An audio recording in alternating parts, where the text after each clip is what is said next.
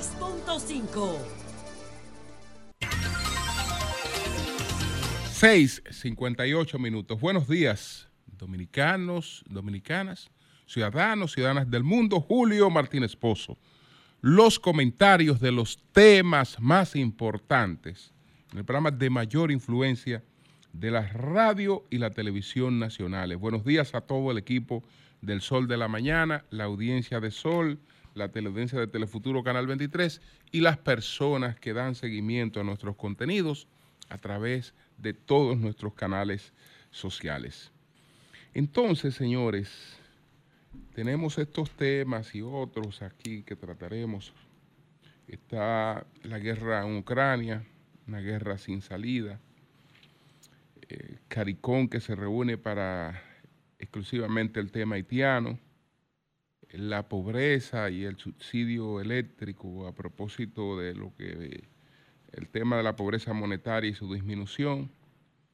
Y bueno, yo entiendo que no debe haber camisa de fuerza para una alianza opositora. No debe haber camisa de fuerza. Entonces,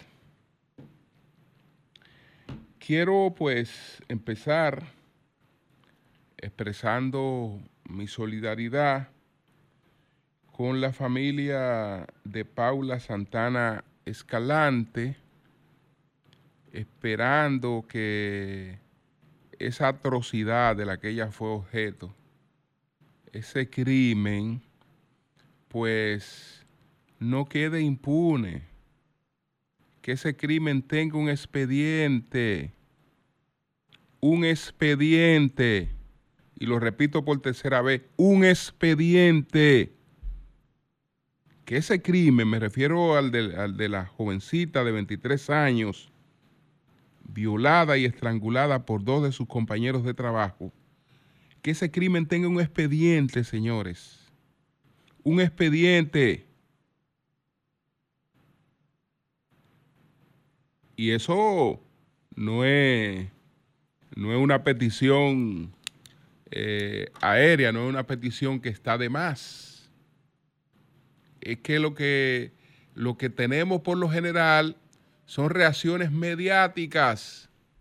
Hay una sociedad indignada por un crimen, ah, bueno, hay reacciones mediáticas y, unos fiscales que comen gente hablando de una serie de cosas, etcétera. Lo que muchas veces no aparece después es, el expediente, que es a lo que hay que dedicarle tiempo, es a lo que hay que dedicarle trabajo, al expediente. Ahí tenemos el caso de Junior Ramírez, muerto, matado, enterrado. Ponga toda la redundancia que usted quiera, porque está muerto con un tiro en la cabeza, eh, lo tiraron en un arroyo, eh, está muerto, irrecuperablemente muerto.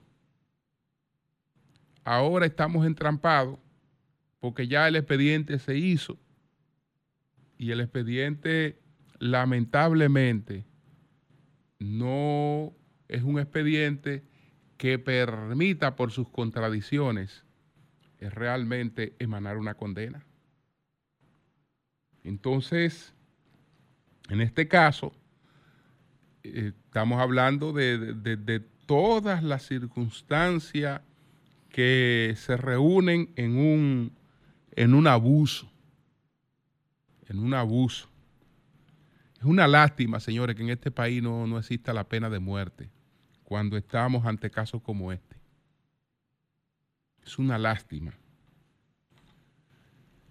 Así es que imagínense cómo, cómo están los padres de esas jóvenes, cómo están los familiares, todo el que la quería, una muchacha trabajadora que lo que quiere progresar, vienen dos bestias eh, en, un lugar donde se supone que es su lugar de trabajo, seguridad, etcétera, y fíjense lo que le ocurre. Así es que ojalá que este caso no quede, no quede, no quede impune. No quede impune. Bueno, vamos entonces, señores, con otras de las situaciones que queremos tratarle a ustedes en el día de hoy. Bueno, ustedes escucharon, ya que estamos hablando de justicia, la denuncia hecha por la juez del segundo juzgado de intrusión, de la intrusión, Analit eh, Florimón, cómo esta mujer está sometida a una situación de acoso insoportable, porque ella está en el proceso de la instrucción de un expediente que eh, no me interesa saber cómo le llama el Ministerio Público, porque creo que los medios cuando reproducen esas designaciones peyorativas eh, que usa el Ministerio Público para algunos expedientes no están realmente haciendo una contribución objetiva. Entonces, ella maneja, digamos, el caso donde está eh, Donald y donde están otras personas. Y eh, ¿cuál es la situación? Acoso permanente, vigilancia permanente, eh, intento de descréditos, intento de descréditos, porque ella tiene que hacer lo que se le haya, lo, lo que algunos entienden que hay que hacer. Y acuérdese que estamos ante la judicialización de la política. No importa que ya eso haya parido unos resultados como lo, lo, los acaba de, producir. No, no importa. No importa. Hay que continuar en esa onda. Esa onda eh, ha dado resultado, ha dado éxito. Hay que continuar en ella. Entonces, ¿cuál será la reacción de la Suprema Corte de Justicia frente a la denuncia de esta juez? esperar que por la situación en la que ella está le fabriquen un expediente para llevárselo a la Suprema Corte de Justicia. Hay la posibilidad de una justicia independiente en ese, en ese ambiente, en esa circunstancia.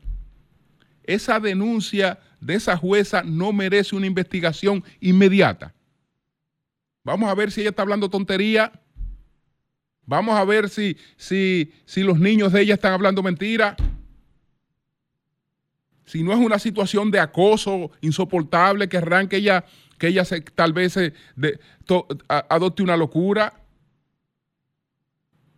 Entonces, ¿cuál es la reacción frente a eso? Ver llover, ver pasar. Ver pasar. Entonces, Después, todas las tonterías que estamos hablando de institucionalización, de progreso judicial, de una serie de cosas, eh, se torna tontería, se torna disparate. ¿Por qué? Porque si el juez no tiene la libertad de actuar, porque el juez eh, tiene que ser un sello gomígrafo, uno que le diga, mira, voy a empezar a investigar a esta persona, condénamelo de manera anticipada con 18 meses y pan, le pone el sello y vienen y le traen otro y le pone el sello. Y le llevan a cualquiera y le pone el sello de 18 meses de condena anticipada. Si el juez no actúa así, entonces está expuesto a cualquier situación, sin consideración para él ni para su familia. Entonces, en un panorama así, la verdad es que la institucionalidad eh, anda, anda muy pobre, muy pobre, muy pobre. Bueno, señores, miren, la guerra en Ucrania corre hacia su tercer año, empezó a correr hacia su tercer año. Un conflicto que en principio nadie esperó que tuviera esa duración. Eh, quien lo ha ejecutado no esperaba que iba a ser una guerra larga.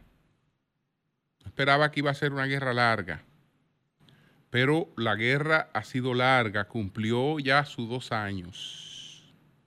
La guerra en Ucrania, en estos momentos no hay una salida posible porque en la actual situación del orden político y económico internacional, no hay otra cosa que convenga más a que el estancamiento de la guerra en Ucrania.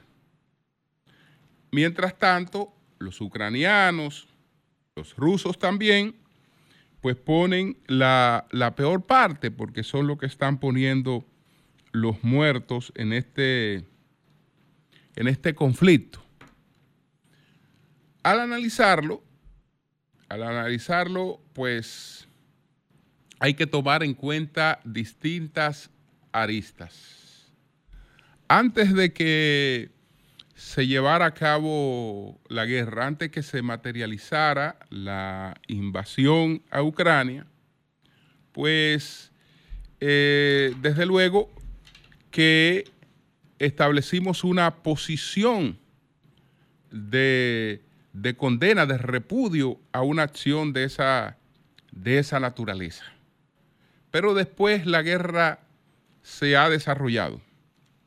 Entonces, cuando la guerra se ha desarrollado, se desarrollan, eh, he citado varias veces a Immanuel Kant, que dice lo siguiente, en un manual sobre el manual, eh, en su manual sobre la paz perpetua, Immanuel Kant dice lo siguiente: En la guerra, ninguna de las dos partes puede ser declarada enemigo injusto, sino que el resultado entre ambas partes decide eh, de qué lado está el derecho.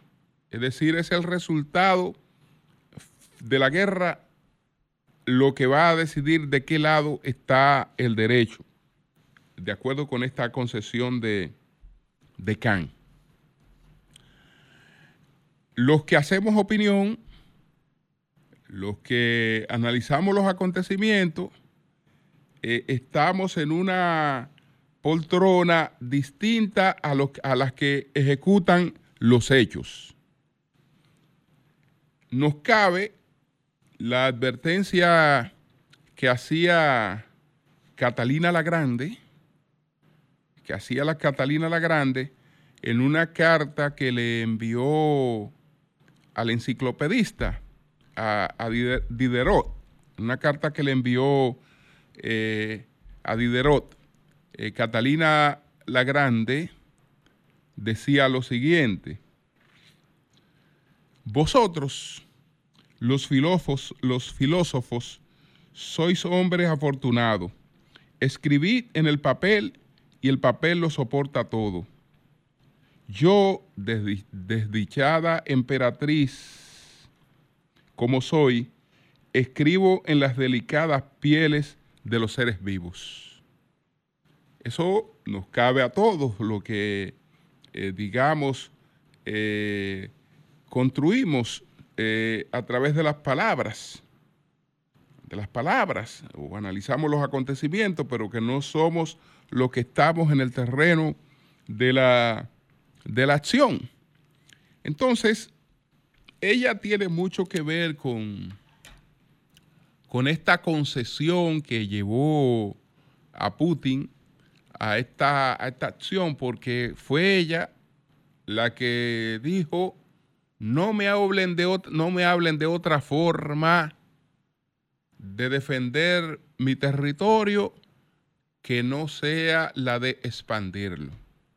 Rusia, según Catalina la Grande, no tenía otra forma de defensa por su composición geográfica que la de la expansión de su, de su territorio.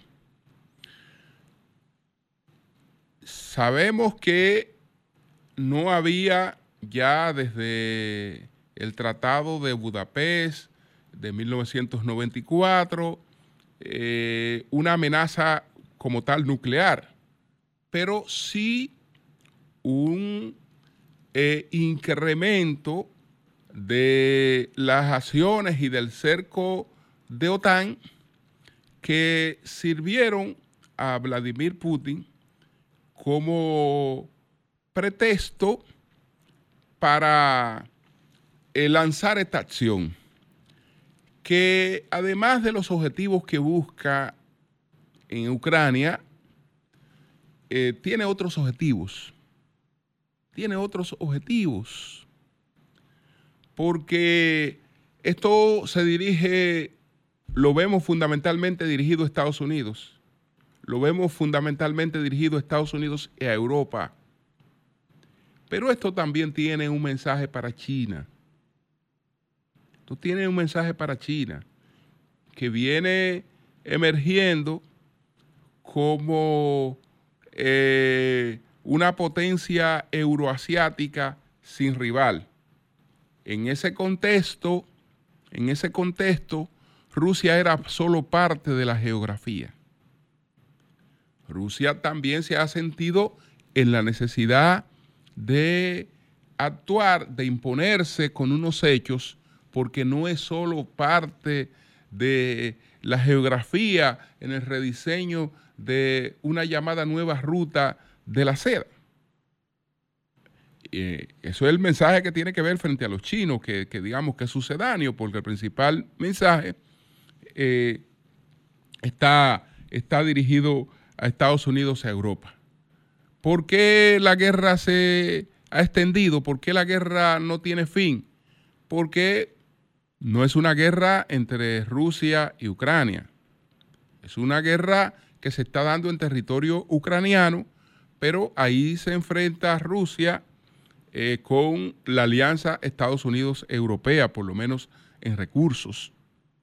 Y esos recursos están en capacidad de mantener ese conflicto eh, estancado. Estancado. Ahora, ¿por qué estancado el conflicto? Bueno, tal vez esperando que ocurra lo que históricamente ha ocurrido siempre. Rusia no ha salido bien parada de las guerras cortas que se le hacen largas. Nunca ha salido bien parada de esas guerras cortas que ha iniciado eh, con la finalidad de terminarla en poco tiempo y salir bien parada. Esta sería la cuarta guerra corta que eh, declara Rusia, que se le ha declarado una guerra larga. La primera es la de la guerra contra Japón. Esa esa, esa guerra para Rusia era una guerra de corta duración. Y esa guerra tuvo una prolongación, generó unos, unos niveles de hastío y de cansancio que llevaron a Rusia a la llamada revolución de 1905.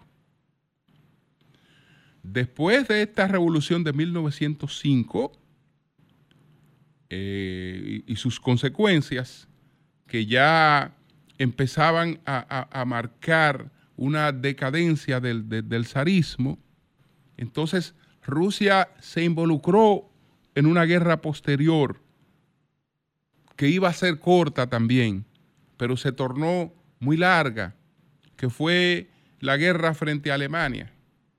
Y de esa guerra larga frente a Alemania salió la revolución de 1917, que después, cinco años después, se transformaría en una revolución socialista. En principio no tenía ese carácter. No tenía ese carácter. Pero ese sale de la prolongación de este conflicto. La tercera guerra prolongada es la llamada Guerra Fría. La guerra que se desata después de eh, la Segunda Guerra Mundial, la llamada Guerra Fría, prolongadísima. Y esa ya, eh, la prolongación de esa llamada Guerra Fría condujo al colapso de la Unión Soviética. Entonces, ¿qué pasará con la prolongación de esta guerra en Ucrania, que no tiene fin. Eso no puedo, no puedo establecerlo porque el determinismo, la historia te sirve para comprender los acontecimientos, no necesariamente para prever los acontecimientos. Entonces, sí está ese precedente. Guerras largas han tenido eh, un desenlace eh, totalmente inconveniente para Rusia, pero también eh, es un país que fue una potencia. Estos países que, lo que han sido potencia necesitan liderazgos que traten de darle una silla en las conversaciones de las grandes potencias. Y eso representa el liderazgo de Vladimir Putin. Entonces, hay una, pasando a otro tema, el Ministerio de Economía, Planificación y Desarrollo ofrece unas informaciones. Primero, sobre la disminución de la pobreza eh, monetaria y segundo, de lo que ya va ocurriendo en lo que lleva de año con el tema del subsidio eléctrico. La pobreza monetaria se ha reducido. La pobreza monetaria, que ya la pobreza en el mundo no es monetaria, es decir, ya el parámetro monetario no es el parámetro adecuado de medición de la pobreza, pero bueno, siempre lo fue y es un parámetro. Entonces, el Ministerio de Economía, Planificación y Desarrollo informó que la pobreza monetaria disminuyó 4.7 puntos porcentuales el año pasado. En 2023 la pobreza monetaria a nivel nacional disminuyó significativamente 27.7 en 2022 a 23.0 en 2023, indicando un progreso positivo en la mejora de las condiciones económicas generales de la población. Bueno, bueno, bueno, bueno, bueno, bueno. Entonces, ¿qué es lo que pasa? Que la pobreza monetaria se disminuye sin que necesariamente disminuya la pobreza, sino que se disminuye incrementando la dependencia, porque la llamada pobreza monetaria se disminuye con las, con las ayudas sociales. Toda esa, toda esa disminución se debe a las ayudas que reciben familias pobres. Entonces, esas ayudas disminuyen la pobreza monetaria. Sin embargo, incrementan la dependencia. Y en el fondo, la gente más pobre. Porque usted no es más pobre cuando eh, tiene eh, más dinero para consumir, sino cuando tiene menos dependencia. Cuando tiene menos dependencia es que usted se hace menos pobre. Si usted tiene unos chelitos más, pero esos chelitos más dependen de una ayuda que le da el gobierno, entonces esa ayuda borra y baja la, la pobreza monetaria, pero la pobreza suya que se traduce en una mayor dependencia, entonces no ha disminuido. Por eso, ya en el índice de Gini, eh, estamos hablando de otra cosa. Estamos hablando de otra cosa. Estamos hablando de acceso a, los, a, la salud, a los servicios de, educación, al empleo. Eh, que ese es el que disminuye de verdad la pobreza, el empleo. El empleo, cuando la gente no depende de una ayudita que recibe, sino de un empleo.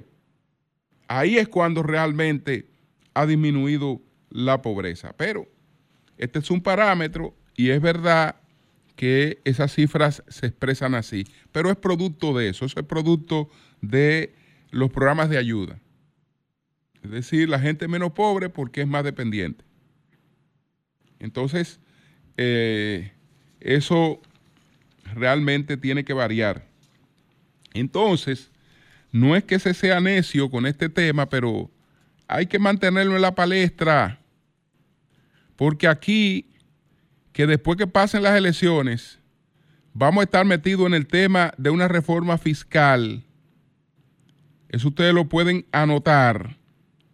Yo no sé cómo podemos hablar de eso con la situación del sector eléctrico.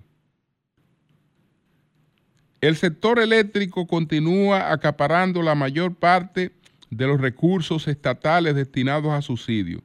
En los primeros 30 días de este año, el gobierno central transfirió 7.015.8 millones de pesos. Es decir, en 30 días, en 30 días, en los primeros 30 días de enero, el sector eléctrico se tragó en subsidio, se tragó en subsidio más de 7 mil millones de pesos. Pero estamos hablando solamente en los primeros 30 días de enero, con todos sus medidores, con todos sus parámetros empeorados. Todos sus parámetros empeorados. 7 mil solamente en enero se tragó en subsidio. Esto es el propio Ministerio de Economía y Planificación y Desarrollo que lo está eh, informando. Los datos publicados por el Ministerio de Economía, Planificación y Desarrollo muestran cómo se ha mantenido la tendencia alza en un sector cuyas pérdidas lo han hecho cada vez más dependiente de recursos adicionales para mitigar la inflación. Del total ejecutado por el gobierno central en subsidio para contrarrestar la inflación el año pasado, 57.3 fue para las transferencias del sector eléctrico, representando 84.761.2 millones de pesos en el año 2023. Si bien estas transferencias disminuyeron 12.731.4 millones respecto al 2022, cuando el monto casi alcanza los 100 mil millones de pesos. Aún así, se mantiene como el segmento productivo más apoyado en materia de subsidio. No, es el segmento improductivo más deficiente, más deficiente que tiene el país. Entonces, es una de nuestras urgencias, porque aquí, ¿cómo usted le va a decir a la gente, mira, vamos a tener que mover este impuesto y se va a pagar este impuesto cuando una parte de lo que cobramos de impuestos lo estamos votando en el sector eléctrico? Votando en el sector eléctrico, votándolo en un barril sin fondo. Entonces, eso no tiene, la verdad es que no tiene no tiene componte, no tiene componte. Bueno, señores, ¿cuál debe ser, digamos, el accionar de los partidos políticos? Y estamos hablando de los principales partidos políticos con relación a las próximas elecciones presidenciales.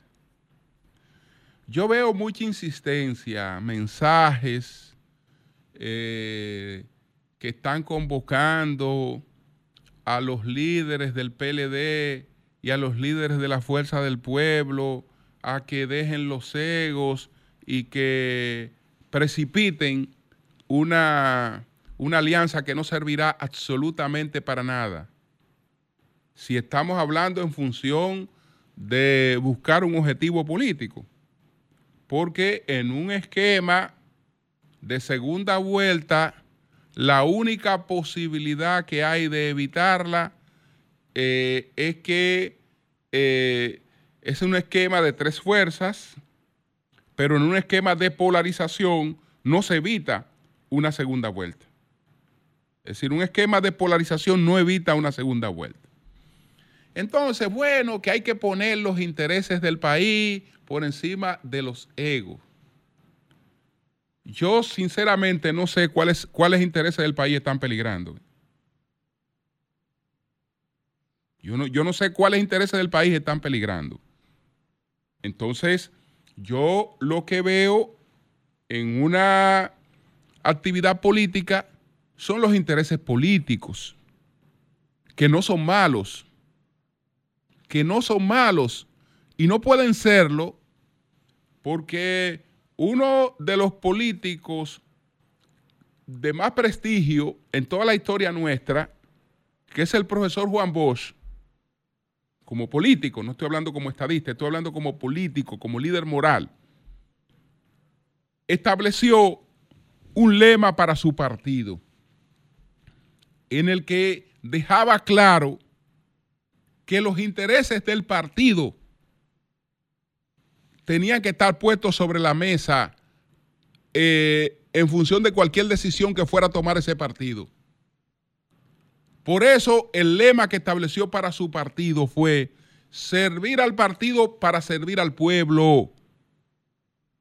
Es decir, él estableció que los intereses de su partido, que, es lo que, son los que están en juego, porque los que están en juego en un proceso, por lo menos en el proceso que pasó y en el proceso que viene, no están en juego los intereses del país.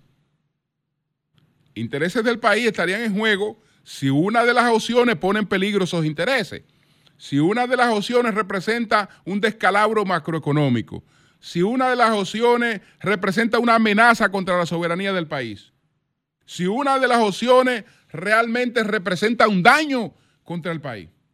Pero estamos entre opciones que el mantenimiento de una o el triunfo de cualquier otra, ninguna representa una amenaza para el país realmente. Sí, aquí no están en juego los intereses del país. Aquí están en juego los intereses del PRM, los intereses del PLD y los intereses de la Fuerza del Pueblo, los intereses políticos de cada una de esas organizaciones y de la cúpula y de los sectores que están detrás de esas organizaciones. Eso es lo que está en juego.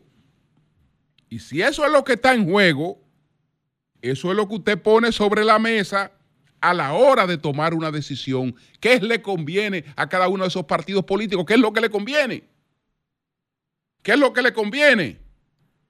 Entonces, esos son partidos que pueden tener el comportamiento de partidos bisagra, que no tienen una identidad, que no se han fajado a construir una identidad,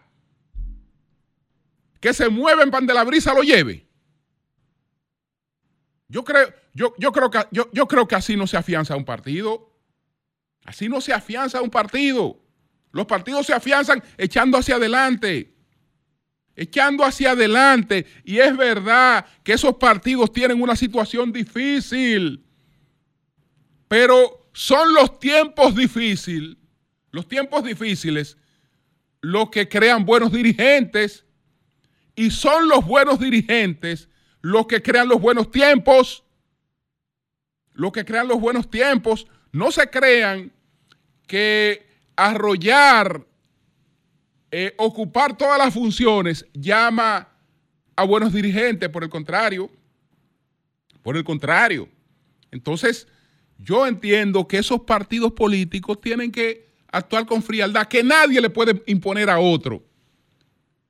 Incluso yo creo que hay un irrespeto que es un irrespeto que cualquiera que no sea de una organización le pretenda imponer a otra organización una agenda. No, no, no, que cada quien analice sus, cuáles son sus intereses y actúe en función de ellos. Aquí no hay otra cosa, ¿eh? Aquí no hay otra cosa, porque nadie me puede demostrar a mí que los intereses del país están en juego en esta contienda. Eso no es verdad. Cambio fuera.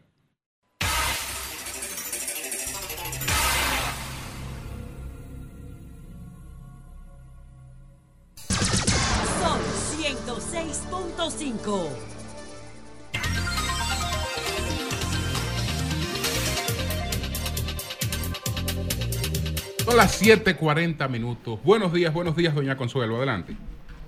Muchas gracias, Julio. Buenos días. Ayer, 208 años del cumpleaños de Ramón Matías Mella. Que se llama Ramón Matías, que se llama Matías Ramón. Ramón Matías Mella, del que me dio clase la teacher Gloria en el Muñoz Rivera hace unos cuantos añitos, en tercer curso, que se daba historia, se comenzaba a dar historia. Ahora no se da nada. Ahora nadie sabe ni quién es Juan Pablo Duarte, nada. la teacher Gloria nos dijo que era Mella se llamaba Ramón Matías Mella. Punto. 108 años. Y mañana 27 de febrero, y la Junta va a poner en práctica la 169, la ley 169-13 de Danilo, para reconocer a todos los que han nacido en República Dominicana en situación de naturalización de esto, de lo otro. Presidente, no permita eso. Presidente, mañana usted va a hablar, no permita eso. Nosotros en el comité encabezado por el doctor Armentero y Juan Miguel Castillo Pantaleón recurrimos ante el Tribunal Constitucional esa ley de Danilo, la 169-13. Y el Tribunal Constitucional hace años, ¿eh? desde el 13, nunca se pronunció. Y yo le pregunté en una reunión con el Tribunal Constitucional de Periodistas a Milton Ray Guevara, a número uno. Don Milton, ¿por qué ustedes no han decidido en el Tribunal Constitucional sobre la ley 169 de darle la naturalización, reconocimiento como dominicanos a los extranjeros nacidos aquí. Y me dijo, Consuelo, no se ha podido discutir en el Tribunal Constitucional. No ha habido forma de discutirlo en el Tribunal Constitucional de que encabezaba Milton Ray Guevara. Presidente, no permita eso. Y menos mañana, 27 de febrero. Sigo, por cierto, que el señor Henry, Ariel Henry, ya se robaron, se secuestraron seis mm, eh, eh, religiosos, eso es ayer, seis religiosos, más un profesor, sigue el desastre. Y Ariel Henry va para Kenia sale la prensa hoy, a hablar del despliegue de la misión en Haití. Jamaica, Bahamas, Belice y Burundi, Chad y Senegal enviarían fuerzas. Todo eso está en el periódico Hoy, información. Ante falta de seguridad, los haitianos crean barreras para que ver si las bandas no pueden entrar. Presidente, no permita al presidente Román Jaques de la Junta Central Electoral. Los haitianos tienen su nacionalidad por su constitución. Nazcan donde nazcan, son haitianos. Ellos no son apátridas. Ellos son haitianos por su constitución. Nazcan donde nazcan. Aún nazcan en Burundi. Son haitianos. Roman Jaque, tenga cuidado con eso. Tenga cuidado con eso. Y el, Tribunal Constitucional que busque lo que hizo el comité para recurrir a esa ley de Danilo Medina.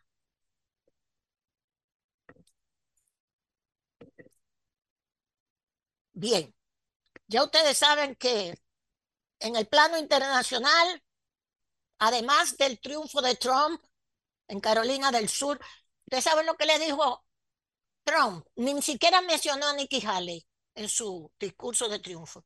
Lo que le dijo a Biden fue, recoja que gane las elecciones, como las águilas. Recoja, váyase, que usted ya perdió, perdió, perdió. Eso fue lo que le dijo Trump. No de esa forma, por supuesto, pero eso mismo. Ya yo gané y los reto a discutir conmigo. Biden no ha dicho nada. Biden no ha dicho nada. Pero, además de esto, tenemos el reperperazo que hay con Ucrania y los tres años de guerra que ya comienzan. Busquen lo que se llama una guerra proxy Míralo, míralo de Ucrania. Ucrania a la defensiva al inicio del tercer año de la invasión rusa. ¿Ok?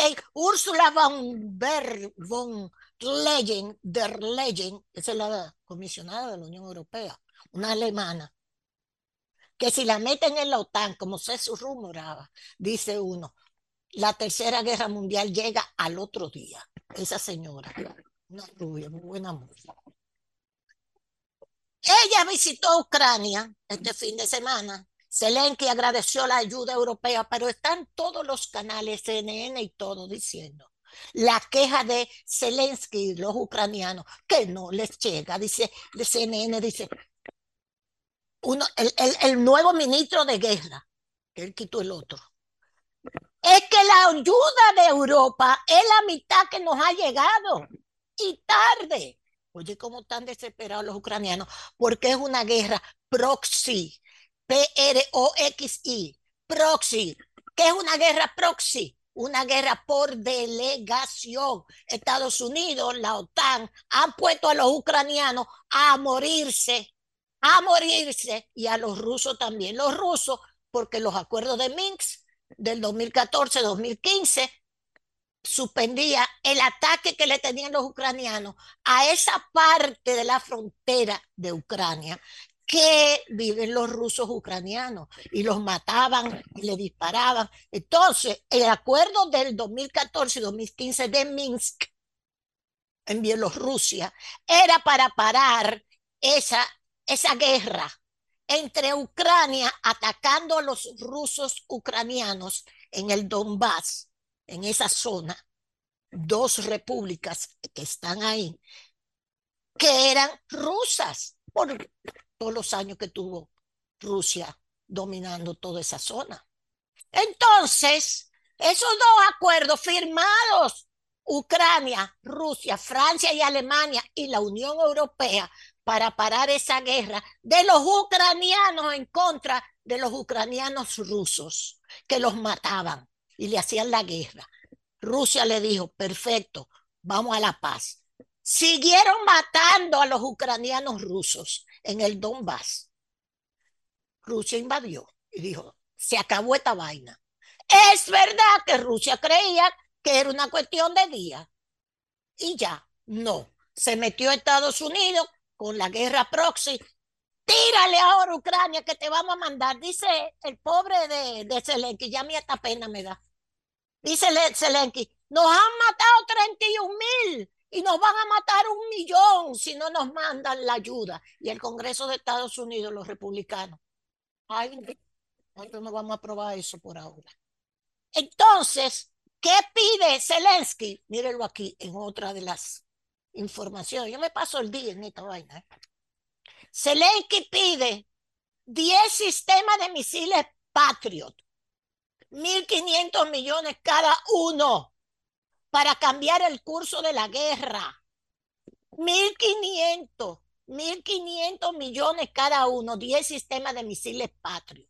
¿Qué si no, de los 31 mil que han muerto, que es la primera vez que se da esa cifra, se van a morir, dijo Zelensky, un millón, si no llega la ayuda? Y lo grande es que en el Congreso de Estados Unidos lo que se está discutiendo es, ¿qué es lo que se está discutiendo? que los 60 mil millones para Ucrania, eso es mucho cuarto. Vamos a mandarle 40 mil sin caso de que aprobemos algo, 40 mil. Está bueno que te pase, Zelensky. Está bueno que te pase por servirle ¿eh? de, comodín a la OTAN, que es Estados Unidos, porque la OTAN es Estados Unidos, y a Estados Unidos. Pusiste tu país, pusiste, expusiste tu país a lo que te está pasando la guerra proxy. Búsquelo en Wikipedia, ¿qué es la guerra proxy? Déjame ver si yo lo tengo aquí. La guerra subsidiaria o guerra por delegación. Es un tipo de guerra que se produce cuando dos o más potencias utilizan a terceros como sustitutos en vez de enfrentarse directamente.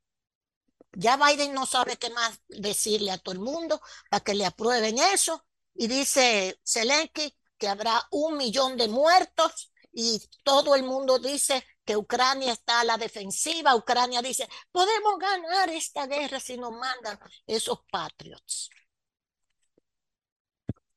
Mucha pena. Por otro lado, la guerra de Israel, Israel le me se importa lo que diga la ONU. Me se importa lo que diga todo el mundo. Nosotros vamos a atacar el sur. En dos semanas vamos a sacarlos jamás de todas partes y vamos a liberar los rehenes, porque le están haciendo manifestaciones en Tel Aviv para que suelten los rehenes que no tenga esa postura tan dura. Pues a mí me se importa. Eso era una amiga mía que decía así. Y decía, hay que tener cuidado con las peras al horno. Siempre me gustó. Y eso me se importa, me encanta. Entonces, ahora Israel se opone y dijo uno, no puede haber dos en el Congreso y el ministro de Cultura. No pueden haber dos estados. El Estado palestino y el Estado de Israel. Es un solo Estado. El Estado de Israel. Qué lindo, ¿eh? Ellos son bellos. Ay, sí, me encanta. En Brasil se tiró Bolsonaro a la calle en Sao Paulo. Miles y miles, se calculan 185 mil. Yo no tuve que ver con esa ese golpe de Estado de, que, entonces contra Lula. Yo no tuve que ver, porque lo están jugando por eso. Y puede caer hasta preso a Bolsonaro. Él metió preso a Lula. Yo no tuve que ver con ese golpe de Estado que le querían dar. Ahora salió huyendo el pendejo ese. El pendejo ese que acabó con la Amazonía. Desgraciado. ¿Eh? metió preso a Lula, hicieron todo lo que hicieron, él y el fuñó, eh, cosa ese que estaba ahí, ¿cómo que se llama? Moro. Eh, acabaron, coño, con Brasil, con la democracia en Brasil. Ahora él no tiene que ver con ese golpe de Estado. No, los que se metieron en el palacio. Y tú estabas escondido en Estados Unidos, buen pendejo, cobarde. Que no tiene que ver con eso. Fue muchísima gente a la vaina esa. Dicho sea de paso. Entonces, señores, Ayer un piloto de Estados Unidos en servicio de las Fuerzas Armadas se quemó frente a la Embajada de Israel en Washington. Se quemó porque él no va a participar en ese genocidio, dijo. Salen en el New York Times hoy. En ese genocidio que están haciendo en la, la zona de Gaza que él no va a participar. Un piloto de las Fuerzas Armadas. Esto me ha dado mucha pena. Eso me acuerda a la guerra de Vietnam. La guerra de Vietnam. Y para darle esta última información interesantísima también. La guerra de los espías. New York Times de ayer. Como la CIA ayuda secretamente a Ucrania a luchar contra Putin, durante más de una década. Estados Unidos ha fomentado una asociación de inteligencia con Ucrania que ahora es fundamental para que ambos países contrarresten a Rusia. La guerra de los espías, la CIA ayuda secretamente a Ucrania. Fueron ustedes que mataron a Navalny, la CIA, el Mossad que se reunieron el 13 antes de que apareciera Navalny muerto el 16. En la misma conferencia de Múnich, para entonces ahora 500 sanciones en contra de Putin. Ahora. Ustedes mataron a Navalny. Ustedes mataron a Navalny. Míralo ahí, la CIA, eso salió ayer. La guerra de espías, cómo la CIA ayuda secretamente a Ucrania. ¿A quién le conviene la muerte de Navalny? A Biden y a Europa. Borrell dice que Europa está vieja. Tenemos miedo, dice Borrell. ¿Ok? Ok. Presidente, no permita, no permita, no se deje chantajear por todos esos pro haitianos no se deje chantajear, presidente. A los haitianos nazcan donde nazcan, la constitución le establece su nacionalidad haitiana. Roman Jaques, no, no. Gracias, Julio. Gracias a todos. Buenos días. Y que Dios nos ayude. Estamos, estamos tratando de localizar. Vamos a llamar a Roberto Rosario Ay, sí. para este tema de la ley 169 Sí. eh, 14. Porque El eh, 169, 13. eh, eh, la, es- eh, la 179, No, la, la- no, no. la espérate. 168, 13. Es la, de la, es la eh, del la- Tribunal eh, la- Constitucional, de la Tribunal Sí. Constitucional. La sentencia. La Sí. sentencia. Y el- Mira. la ley 169-14 fue la que hizo 14, Danilo. sí, sí, sí. 169, 14. Es la 169, Sentencia 14. 168, 13. Esa y es la- la 169, 14. Exactamente, porque, porque esa ley, la aplicación, por la aplicación de esa ley fue el problema de la visa de Roberto. Porque la ley tiene un alcance limitado, En función de reglas específicas. eh, que tiene un alcance limitado porque esa, esa ley s- solo incluía a las personas que estaban registradas irregularmente, porque era irregular, pero que estaban asentadas en el registro civil.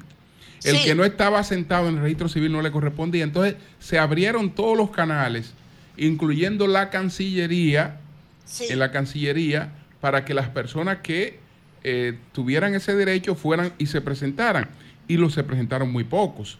Muy Entonces, pocos. Yo tenía entendido que eso era un, un tema cerrado, Cerrado. que ese era un tema... Pero es interesante, Julio, que el comité de Haití. porque ahí había unos plazos sepa, también para eso. Claro. El comité de Haití, encabezado por el doctor Armentero y Juan Miguel Castillo Pantaleón Pellegrín, etcétera, etcétera, etcétera, recurrieron a esa ley. Y el comité, el Tribunal Constitucional nunca, nunca discutió ese caso. Y yo se lo pregunté a Milton Ray Guevara. don Sí. Él Milton está Ray. ahí, yo no sé dónde tú sacaste eso. Bueno. ¿El Fue- qué? Julio. Fue- no fue ¿El qué, Pedro que habló, fue Pedro. ¿Qué dice Pedro? Ah, pero No, no, era Ana G. Que, que, que no sabe dónde te sacó eso. No, fue Ana G. No, no, no. Ay, no, Julio. Tú me vas a chismear con Doña Consuelo. Ana G. Consuelo, Yo creo que. tranquilo, nos vemos en el parqueo. Doña Consuelo. Ya Cambio, estaba Pedro.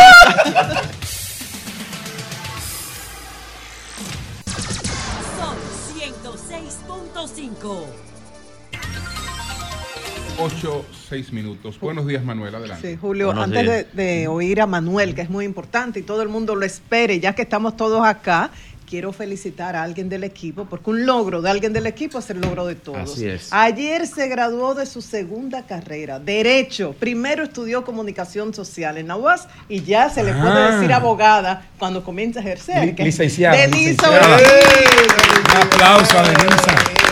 Esta joven es brillante. Aplaude, José. Que eso es Y hay- y ¿Para qué hay que-? No, porque ella lo tiene aquí en el cerebro también. No, y en va a su disco duro. estudiando. Ella va a hacer Esa no es de título, no. Esa es brillante, muchacha. Y hay que reconocer que gran parte de esos años de estudio ha sido trabajando intensamente. O sea que eso es mañana, tarde y noche dedicada a los estudios y al trabajo. Así Perdóname, Manuel, pero quería felicitar a Denisa bien temprano. merece, lo Es una merece. buena me uno, introducción. me uno.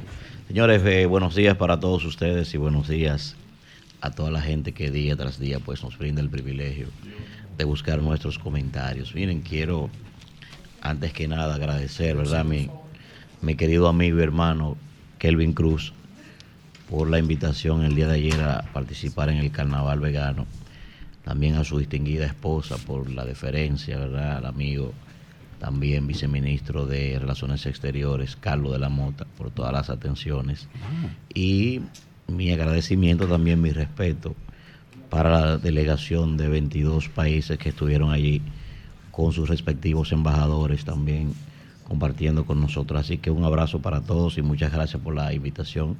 La pasé muy bien, de verdad.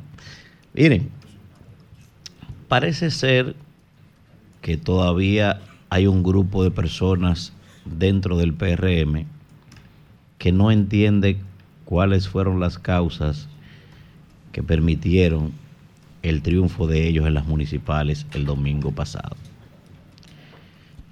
Y digo esto porque este fin de semana estuvimos viendo los prolegómenos, ¿verdad?, de una guerra que se avecina. Hablo específicamente de que dos grupos mediáticamente vimos que se enfrentaban en las redes sociales adjudicándose eh, glorias presentes y glorias pasadas. A mí me parece que eso fue un grave error y creo que tanto el presidente de la República como la dirección ejecutiva del PRM debe ponerle freno a eso, pero con carácter de urgencia. Y voy a explicar por qué. Primero, una de las causas principales, yo considero que son tres, que dieron origen al, al triunfo del PRM en las municipales. Primero, para la oposición, Luis Abinader y una buena parte de su gobierno son los popis.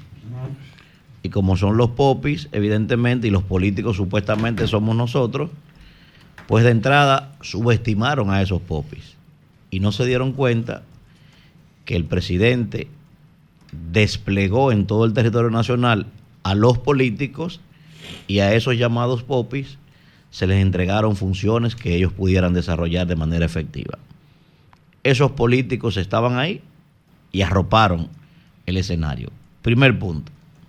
Segundo elemento de esas causas que yo señalo es el hecho de que el PRM, y lo ha probado así, copió, actualizó y en algunos casos hasta superó prácticas PLDistas que le han permitido mantenerse en el poder, que le permitieron mantenerse en el poder durante 20 años y este gobierno lo está desarrollando. Esa es una de las causas también. Y el otro elemento que me parece que es el más importante de todo es que el día antes de las elecciones municipales, el PRM completo se hizo una cirugía plástica y fueron y se quitaron todo lo que tenían que le hacían parecer al antiguo PRD. Ese es el verdadero éxito de esas elecciones. ¿Por qué? Porque el PRM era hasta el domingo pasado la epigenética del PRD. El PRD que tira silla, el PRD que se mata, el PRD... Y fíjense si tengo razón, nadie sabe en este país quién dirigió San Juan. San Juan de la Maguana lo dirige el ingeniero Ramón Alburquerque, señores. Nadie sabe que el Cibao Central es Guido Gómez Mazara, que lo está dirigiendo. O sea, esa gente se enfrentó al gobierno. Se Esos no enfrentó, son se enf- lo que digo, Son son, dirigentes políticos. tradicionales. Se enfrentó al, al presidente e inmediatamente terminó la contienda interna, se sentaron con el presidente. ¿Qué desarrollaron? Lo que hizo el PLD. Divergencia de criterio con un objetivo en común, retener el poder. Por eso están ahí. O sea, el PRM hoy creó una marca particular que la separó del antiguo PRD, en el que tú te sacabas un ojo con tal de que el otro se quedara ciego. Por eso triunfaron. Entonces, hay gente que no entiende eso todavía y por eso han iniciado una guerra a destiempo por la candidatura de 2028. Yo pensaba que eso iniciaba el 17 de agosto del año 2024, pero se adelantaron. Y repito, eso es un error al que hay que ponerle freno, pero urgentemente. ¿Por qué? ¿Para qué sirve la percepción en política? Bueno, para muchas cosas. Ahora, tiene una utilidad.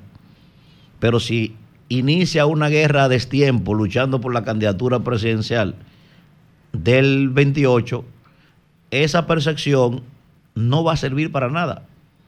Porque no se le va a poder dar la utilidad que necesita para las elecciones de mayo, porque la gente se va a concentrar en otra cosa. Eso es el primer error. Y el segundo elemento es que lo he dicho, el presidente necesita después, bueno, si logra el triunfo, después que se juramente, necesita preparar su salida. Y para preparar su salida, el presidente de la República necesita primero desarrollar su gobierno, que no ha podido desarrollarlo en este, en este periodo, por todos los encontronazos que ha encontrado, pero necesita quedar a todo vapor y que, y que ese mismo grupo le ayude a gobernar y a salir en alto. Pero si ese grupo lo que está enfrasca- enfrascado en una guerra interna por la lucha por la candidatura presidencial, entonces no van a colaborar con eso. Sencillamente no lo van a hacer. Entonces, por eso, por eso, si ese escenario no se le puede poner freno, a mí me parece que el presidente de la República estará obligado a tres cosas. Primero, estará obligado a ponerle freno de manera coercitiva a ese proceso. ¿Cómo?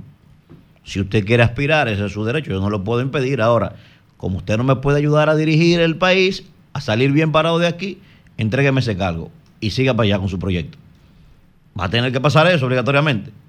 Como usted no me puede ayudar a mí, que estoy concentrado en hacer un buen gobierno para retirarme tranquilo, en caso de que se pueda reelegir, entrégueme ese cargo y siga con su proyecto. A ver si es verdad que usted figura presidencial.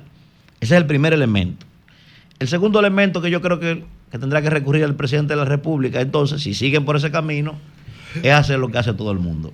Liderazgo tradicional. Bueno, nadie construye un poder de esa magnitud para echarse a un lado o para dejar que otros simplemente lo usen. ¿no?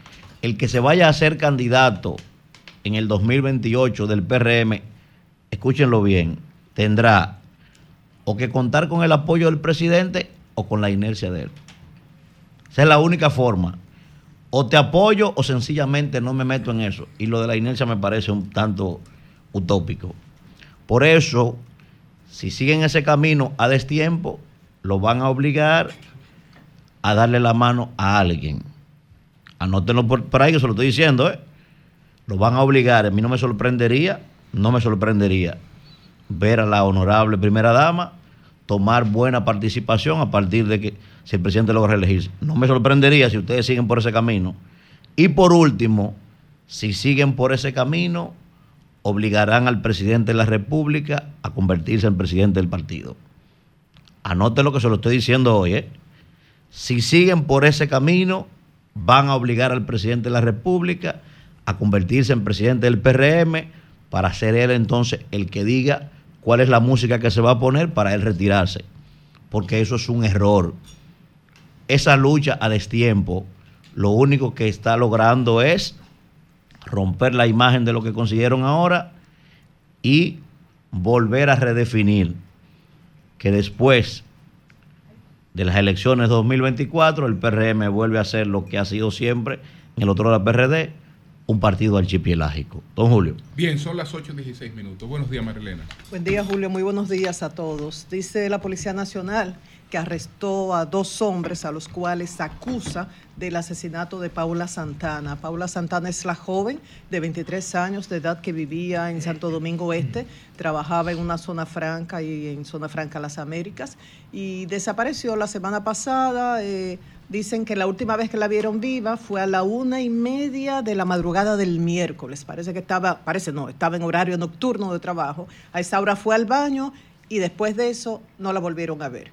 Al otro día, después que se reporta como desaparecida y todo, encuentran el cadáver en una nave industrial de esa zona franca. Los acusados por la policía son Joaquín Alexander Hidalgo Marte, Alex, de 38 años de edad, y Alex Elvin Cruz Díaz, Chucky, de 23. El informe de la policía dice que murió por asfixia, le estrangularon y que antes sus agresores la violaron. La describen sus familiares como una joven muy inteligente, era la menor de cuatro hermanos. Ella decidió ser auxiliar de vuelo, azafata, y estaba estudiando, le faltaba un año para graduarse, y logró sacar su pasaporte, estudió inglés también con esos fines, ya estaba feliz de graduarse en un año. Según la madre, ella había reportado que estaba siendo acosada por un compañero de trabajo y esto lo canalizó a través del Departamento de Recursos Humanos, Gestión Humana, Capital Humano, según como, como se le llama en esa empresa. Y según la madre, no le hicieron caso. Por eso se requiere una investigación profunda con el fin, número uno, de desestimular a personas que pudiesen estar planificando algo similar mandar la señal bien clara de que crímenes de este tipo no quedan impunes, que en estos casos se pone la sanción máxima establecida por, las leyes.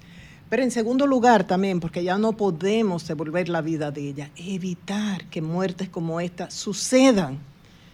Como se hace en la aviación, con los accidentes y los incidentes se investiga bien. ¿Y qué es lo importante?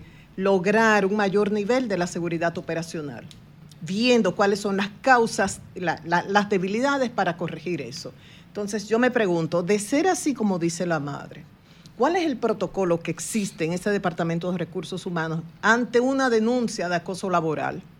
Siempre que se hace esta denuncia, ¿esto tiene fundamento? No necesariamente, pero el departamento tiene que averiguar e indagar. Hay protocolos en cada empresa, en cada institución, sobre qué hacer en estos casos. Es muy fácil de decir que, por ejemplo, en el caso de los feminicidios íntimos por parejas y exparejas, en el caso de asesinatos de mujeres como, como este, que fue, según la policía, compa- dos compañeros de trabajo, eh, dejar toda la responsabilidad al Ministerio Público, a la Policía Nacional, pero yo creo que cada uno de nosotros en, nuestros, en los espacios que nos desarrollamos tenemos una responsabilidad a nivel laboral, una denuncia de este tipo en caso de que se hiciera no debió quedarse así. Entonces, ¿qué hizo la empresa? Es una respuesta que yo no tengo, pero es importante que se investigue de manera profunda.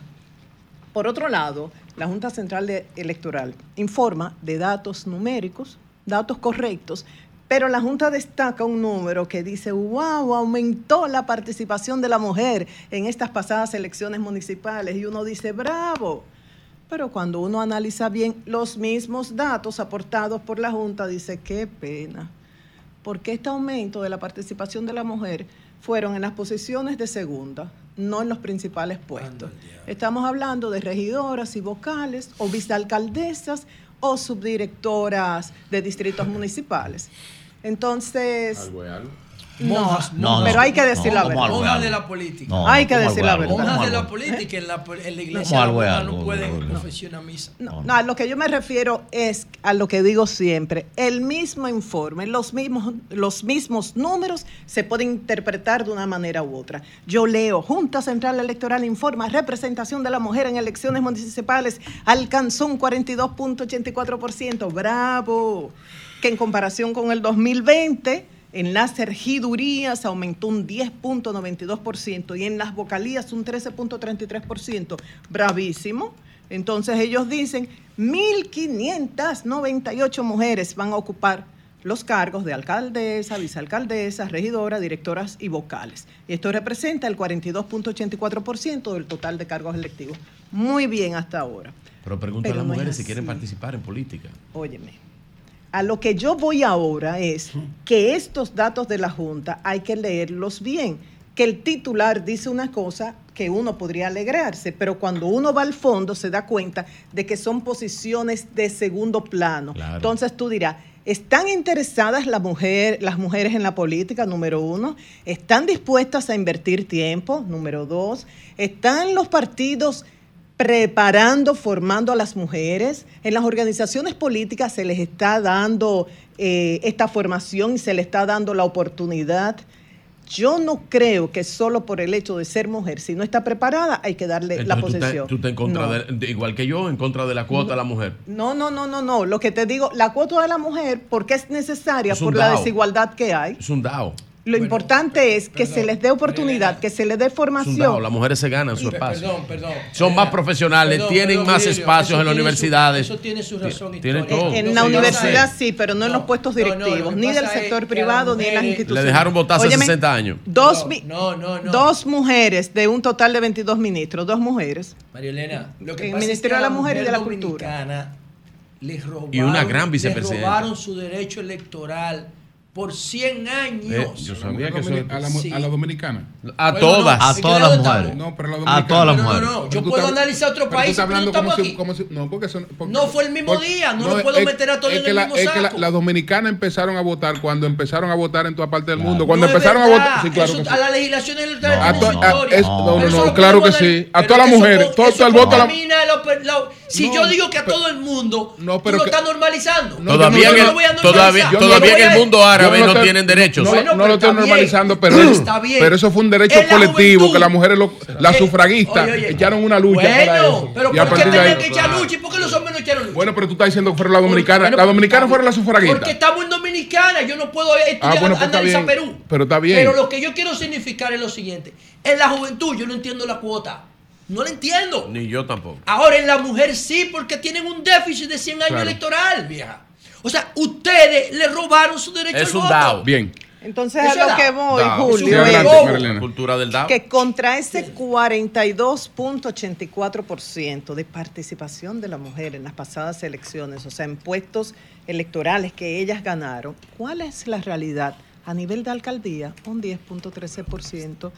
Y, y a nivel de distritos municipales, un 9.79%. Eso es lo que yo quiero destacar de esto, de que son posiciones que alcanza la mujer, pero segunda, por ejemplo, datos de la Junta, es la misma información de la Junta Central Electoral, que las mujeres alcanzaron 16 de un total de cin- 158 alcaldías, es decir, un 10.13% las mujeres y un 89.87% los hombres. El porqué de esto es otro comentario. Ahora es que al ver la- la- los números hay que analizarlos bien. Y por otro lado, en cuanto a directores de distritos municipales, las mujeres conquistaron 23 espacios, un 9.79%, y el hombre 212, El ex un bloque. 9.21.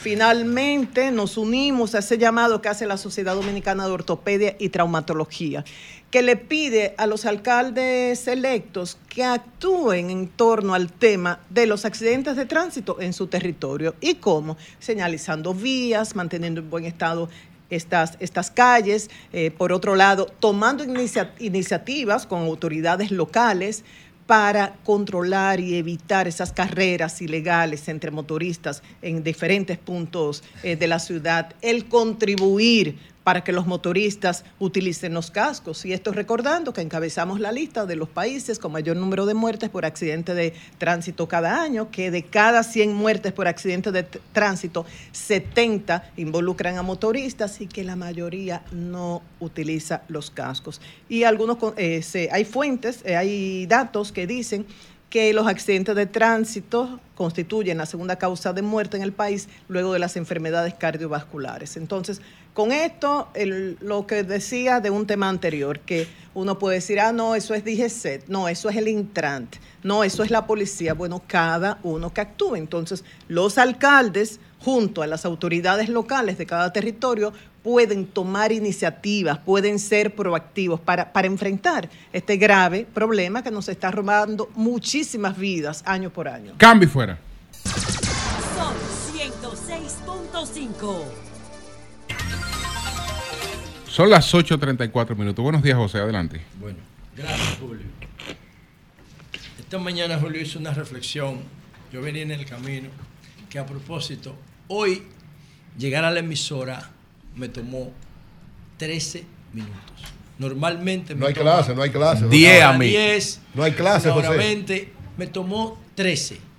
¿Ven la importancia del dato entre la encuesta? Con el dato nosotros sabríamos ahora mismo, con el dato, con el marbete electrónico, dónde están esos flujos de tránsito. ¿Por qué no lo podemos saber? Porque no tenemos datos. El gobierno vota los datos todos los días que son determinantes en la sociedad web. Y voy a volver sobre ese tema más adelante y sobre una reflexión que hizo Julio sobre la política y salvar el país de un peligro que no existe. Pero antes, mira esto, Marilena, tú que estás ahí. Esto que está aquí, que yo tengo, esto que está acá me lo enviaron, me lo envió Héctor Tejada de Springtown, New Paltz, New York. ¿Y qué es esto? Yo tenía mi vehículo en mantenimiento, mi carro, y no, y no encontraba esto. Tú me lo envió aquí a RCC. Déjame ponerlo así para que él vea en, en Nueva York que yo recibí el paquete. Y esto, yo me imagino que los mecánicos que le estaban dando mantenimiento a mi guagua pensaron que esto era cannabis, hierba. Y yo le conté la guagua. y Coño, eso está raro. Esta vaina parece. Pero no, no, no, no es eso, ven. Parece marihuana. Eh, miren, Ey. José, ¿quién diablo? Ey, ey. General. Ulloa. Mira, mira. Ahí mismo. General Cabrera Mira, Ulloa. de 100% dice orgánica. Dice 100%. Venga a ver lo que Se trajo a tirar José. aquí, José. Se, van a, se va a tirar la DLCD aquí. No, no. General Cabrera. Ulloa, venga a ver. ¿Eh? No, pero, Atención, Igor Peraza. Esto no era cannabis pero cualquiera se asusta. así. de EcoPower. No. ¿Saben qué es esto? Esto es stevia orgánica, señores. Esto es stevia orgánica. Y entonces él, que es un seguidor nuestro en el programa, envío por el segmento de alimentación inteligente, me, envía esa No, stevia. Miren, ahí está en polvo y aquí está Digo, él, él- él se lo puso con un crayón. Porque que hay era- una que era stevia. Stevia orgánica. Para pasarlo por aduana. Creemos en lo que él No, no, no, escribió. no. Bueno, yo uso esto. Le voy a decir algo. Ahora que viene Ustedes saben que en Semana Nachía, déjate de eso. Ustedes saben que Semana Santa Dicen, es dicen de los controles de que, de, de que querían, de que, que deje probarla. No sé qué quieren Ábrela, decir allí. abrir, No, no no, no, los tigres de controles allí. Yo Mira. no. Y empacada al vacío. Oye, pero, pero no te quieren la luz. No Empacada al confían que es vacío. stevia, pero Eso Dios es a un patrón cultural. Qué cosa. No, ¿eh? Yo no, No yo, no, yo. yo no voy a, a beberme ese stevia. ¿no? Bueno, Pero ¿y por qué no? Yo estoy viejo para andar alucinando. pero ábrelo, ábrelo, ábrelo. No, No, no, líder, no. Espérate. Bueno, es que yo Dallín, quiero agradecer Aléjense de esa, de esa cosa. y me- te voy a regalar uno, María Elena. ¡Oh! Sí. A mí tú me puedes regalar, sea stevia, sea cannabis No, stevia, medicinal, no, lo que stevia, sea. stevia, cannabis stevia. medicinal. ¿Por qué yo estoy diciendo lo del stevia? Miren, Al Congreso. gracias Héctor, recibí la, la stevia. Todo el mundo debería tener una matita de esta en su casa, porque esto es, puede ser la diferencia entre tu vida saludable y una vida enferma para siempre. Eso que está ahí, un regalo de la naturaleza. Empecé a estudiar la stevia en la pandemia y he estudiado unos 70, 75 informes científicos de esto. Y no hay uno solo que tenga un efecto secundario en nuestra salud. Esto es una maravilla de la naturaleza. ¿Y sabe qué, presidente Abinader? Si ustedes invirtieran dinero en el concepto del cambio, para investigar lo que es el cambio, según Thomas Kuhn, el Instituto Nacional del Azúcar no existiera ya, cuatro años de gobierno después, existiera el Instituto Nacional del Stevia, porque el mismo presidente dijo hace un mes, en el informe de Hearts, que hay 3 millones de dominicanos con problemas de salud por consumir basura como alimento. Y esto es una maravilla de la naturaleza para nosotros resolver el tema del endulzado de nuestros alimentos. No podemos vivir sin endulzado de nuestros alimentos porque hay marcadores biológicos que los reclaman. Marcadores que los reclaman producto de nuestro entorno, de nuestra epigenética. Entonces, ¿qué quiero decir con esto? Que esto que está acá, ahora que viene el tema de la Semana Santa, ya yo se lo pongo al yogur, se lo pongo al café, son las únicas dos cosas que endulzo. Ah, y el, y el jugo de limón, porque él es muy agrio.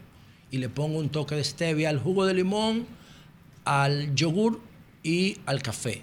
No lo uso en más nada, pero hice una, hice, el año pasado hice una habichuela con stevia y tengo que seguir experimentando, pero no tengo duda de que se puede, todo se puede endulzar con esta maravilla de la naturaleza. Bueno, aquí lo tengo. Por otro lado, breve, señores, pedirle disculpas a una persona que en la semana pasada, la semana pasada, cuando apareció el cadáver de Paula Santana, se mencionó, se mencionó el nombre de Santos Manuel Rosó, su compañero de trabajo de 23 años.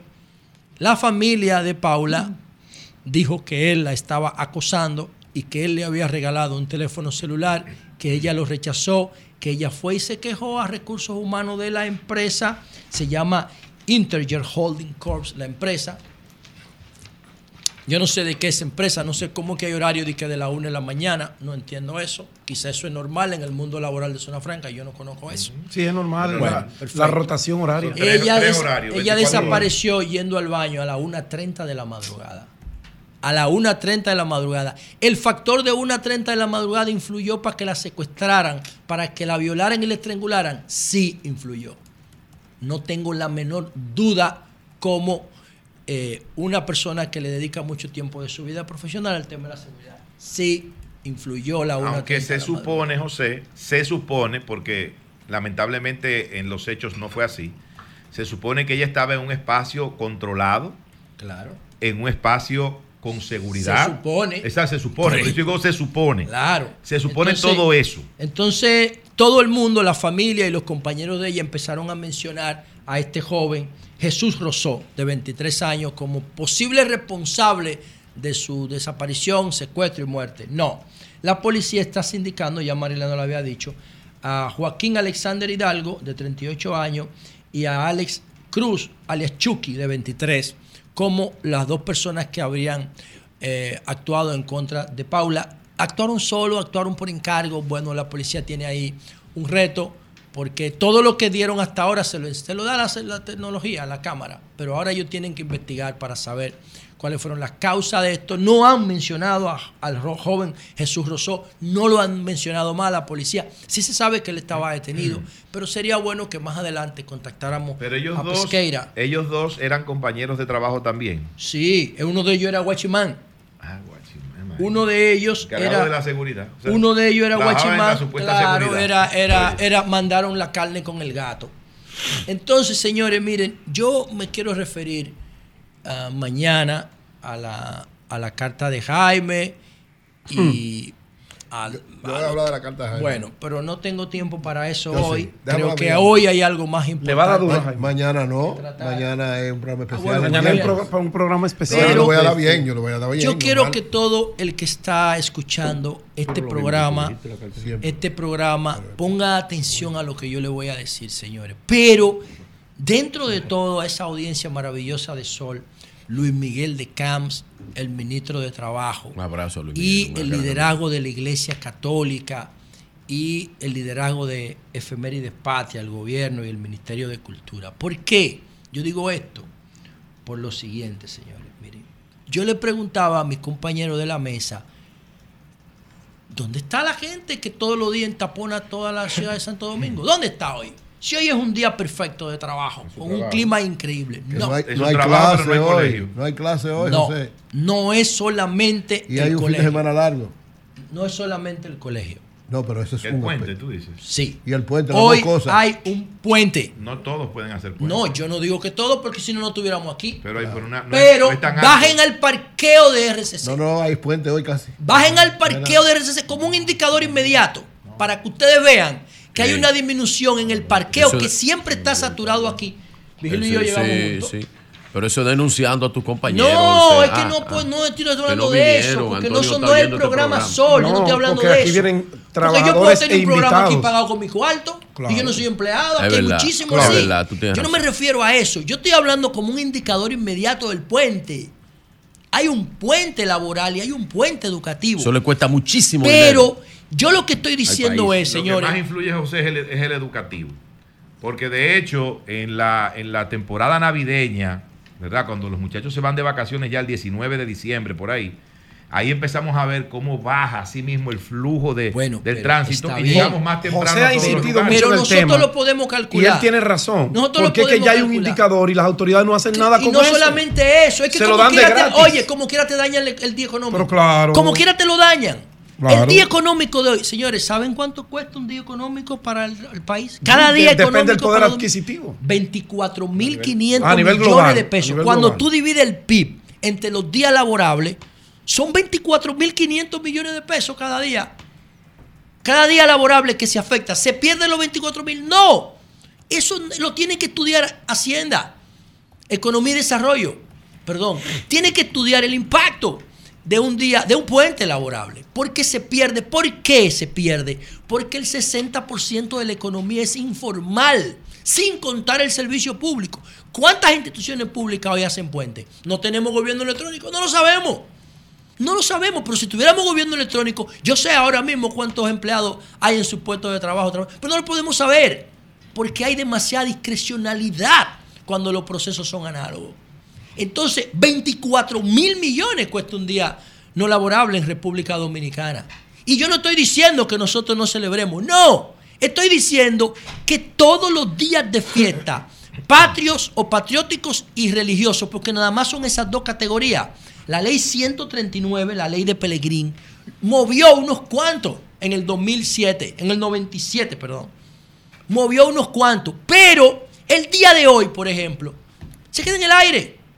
Y entonces mañana es 27 de febrero y se perdió el lunes, en términos educativos se perdió totalmente.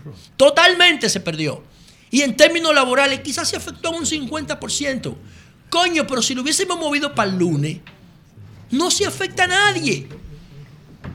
No se afecta el martes. Ahora se va a perder el día de mañana laboral y el de hoy se perdió también. En un 40, en un 50%. Si lo hubiésemos movido para el lunes, no se pierde el lunes. No se pierde.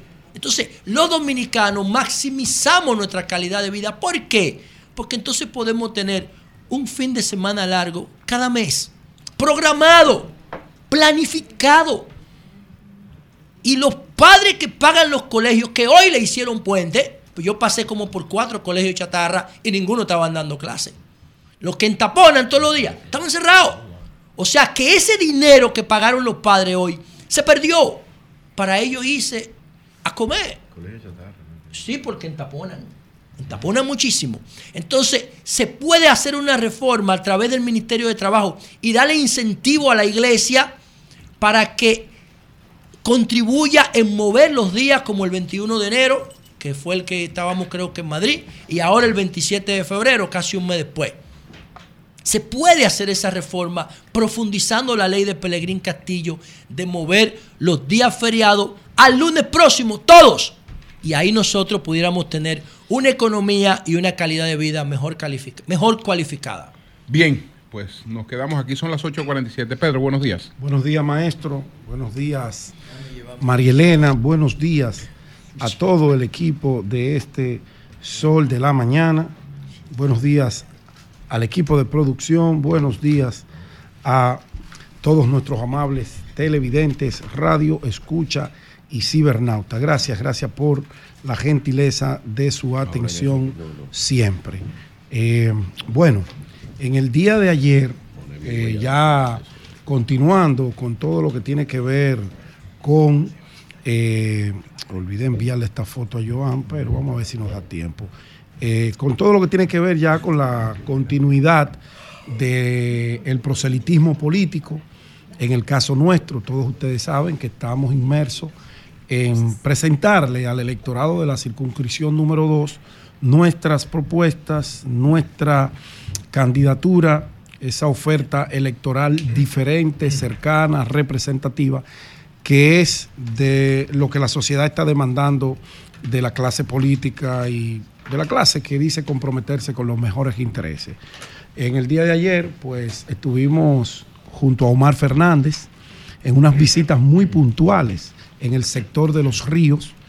Eh, tomamos la mañana del domingo y luego de un levantamiento que nuestros equipos de trabajo en la zona hicieran, fuimos a llevar algunas soluciones para de una manera sencilla, de una manera cercana, de una manera eh, solidaria, pues ir cambiando dentro de las posibilidades que uno tiene a través de amigos empresarios que le hacen donaciones de artículos, de materiales de construcción, sin fotos, sin parafernalia. Nos fuimos caminando, eh, Omar y yo y algunos seguidores nuestros del sector Los Ríos, eh, y visitamos varios hogares cuyas condiciones de vida son deprimentes. Nos sentábamos, conversamos con ellos, la gente nos hablaba de las eh, vicisitudes por las cuales está pasando y bueno, pues nuestros equipos ahí se quedaban eh, solucionando, entregando algunos artículos, eh,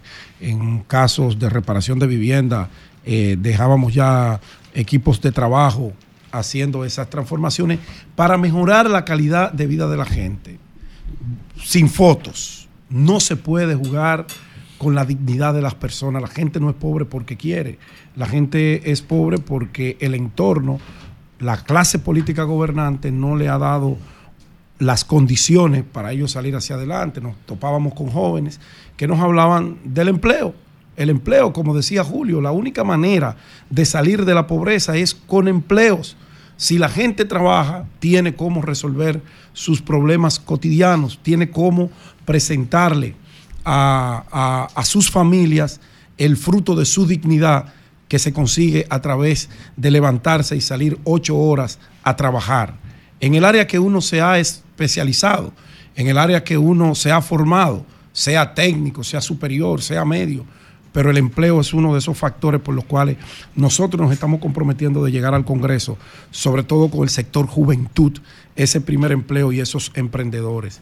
Y allí pues uno escuchaba lo que decía la gente y eh, de verdad que hay que reconocer que el liderazgo, el carisma de este joven político, Omar Fernández, es indiscutible el liderazgo de ese muchacho, cómo ha penetrado en el gusto de la gente, de la clase baja, de la clase media, de la clase alta. que todos se sienten cómodos con él, todos se sienten a gusto. Eh, la semana pasada se hicieron unas mediciones para tantear cómo estaba el comportamiento del electorado y se salió a medir a diputados y se salió a medir a Omar Fernández en la capital luego de los resultados de las elecciones del domingo. Oh, sorpresa de la vida. Omar Fernández sigue aventajando por más de 15 puntos a su principal contrincante, el doctor Guillermo Moreno. A pesar de toda la inversión que se ha hecho en Guillermo Moreno, a pesar de que el PRM lo carga como si fuera un niño, que el presidente se lo ha echado encima, que juega con las dos caras, usted no sabe si el candidato a senador es Luis, usted no sabe si el candidato a senador es Guillermo Moreno, porque lo han cargado para tratar de revertir el posicionamiento de Omar Fernández y lograr ponerlo en competencia. A pesar de lo del domingo, se sigue manifestando ese cariño, se sigue manifestando ese interés de los habitantes del Distrito Nacional por este joven político que lo único que tiene que seguir haciendo es trabajar. Lo que ha venido ejecutando desde el primer día, trabajar su humildad, su sencillez, su proximidad, lo hace merecedor de este gran reconocimiento. Y como dije, las encuestas en una semana adversa para cualquier político que no sea del gobierno, a Omar Fernández lo saca del paquete y lo sigue colocando dentro de los principales, o de los principales, no, como el principal eh, candidato para ganar la senaduría del Distrito Nacional. A mí me honra acompañar a Omar, yo que le debo llevar por lo menos 18 años de edad a este joven. Uno, eh, aprendemos mutuamente él de la madurez mía, del conocimiento de esos territorios, y uno aprende mucho de su humildad, de su sencillez y de su altísima formación humana y su formación Pedro. académica. Pedro, me uno a eso, a eso que tú dices de Omar, eh, es un buen muchacho y le tengo mucho aprecio. Eh, me uno a eh, eso, hermano, mano. me, me uno a eso, eh, pero me alegra, me alegra ver que ahora estamos hablando de encuestas. Me alegra muchísimo eso. Adelante, adelante. Bueno, es que todo el mundo tiene que hacer encuestas. No, no, me alegra muchísimo. No, no, no, es que me alegra mucho. No, es que no Ahora, te lo- una cosa es una no te lo digo en mala trabajo leche, no te y lo otra digo en mala leche, para no. promoción política. No, no, yo no te lo Nosotros digo en no mala hemos leche. hecho pro- No, no, encuesta pero- para promoción No, política. no, porque la promoción política ya no Ahora, existe. yo hago mis mediciones para ver por dónde ando bien y por dónde Pero ando la mal. promoción o por política no existe porque ya, ya la, la, eh, pasaron los primeros sufragios y hay encuestadoras que no pueden volver ni siquiera a hablar. Bueno, es que no, ese no es mi tema. Mira, me tomaste un minuto. Sí, Mira, pero hablaste de encuestas. Yo quise solamente Está hacer bien, de esa. Tú eres fanático de las encuestas. Digo, fanático no. Bueno. Tú eres un profesional de las encuestas. Bueno. Corrijo. Bueno, me dieron- me un año de leña. Le pongo un punto a este tema y yo quiero referirme al tema que puso Magín Díaz la semana pasada. Magín Díaz, junto a un experto internacional, apellido Roca, creo que es, pues presentaron un informe.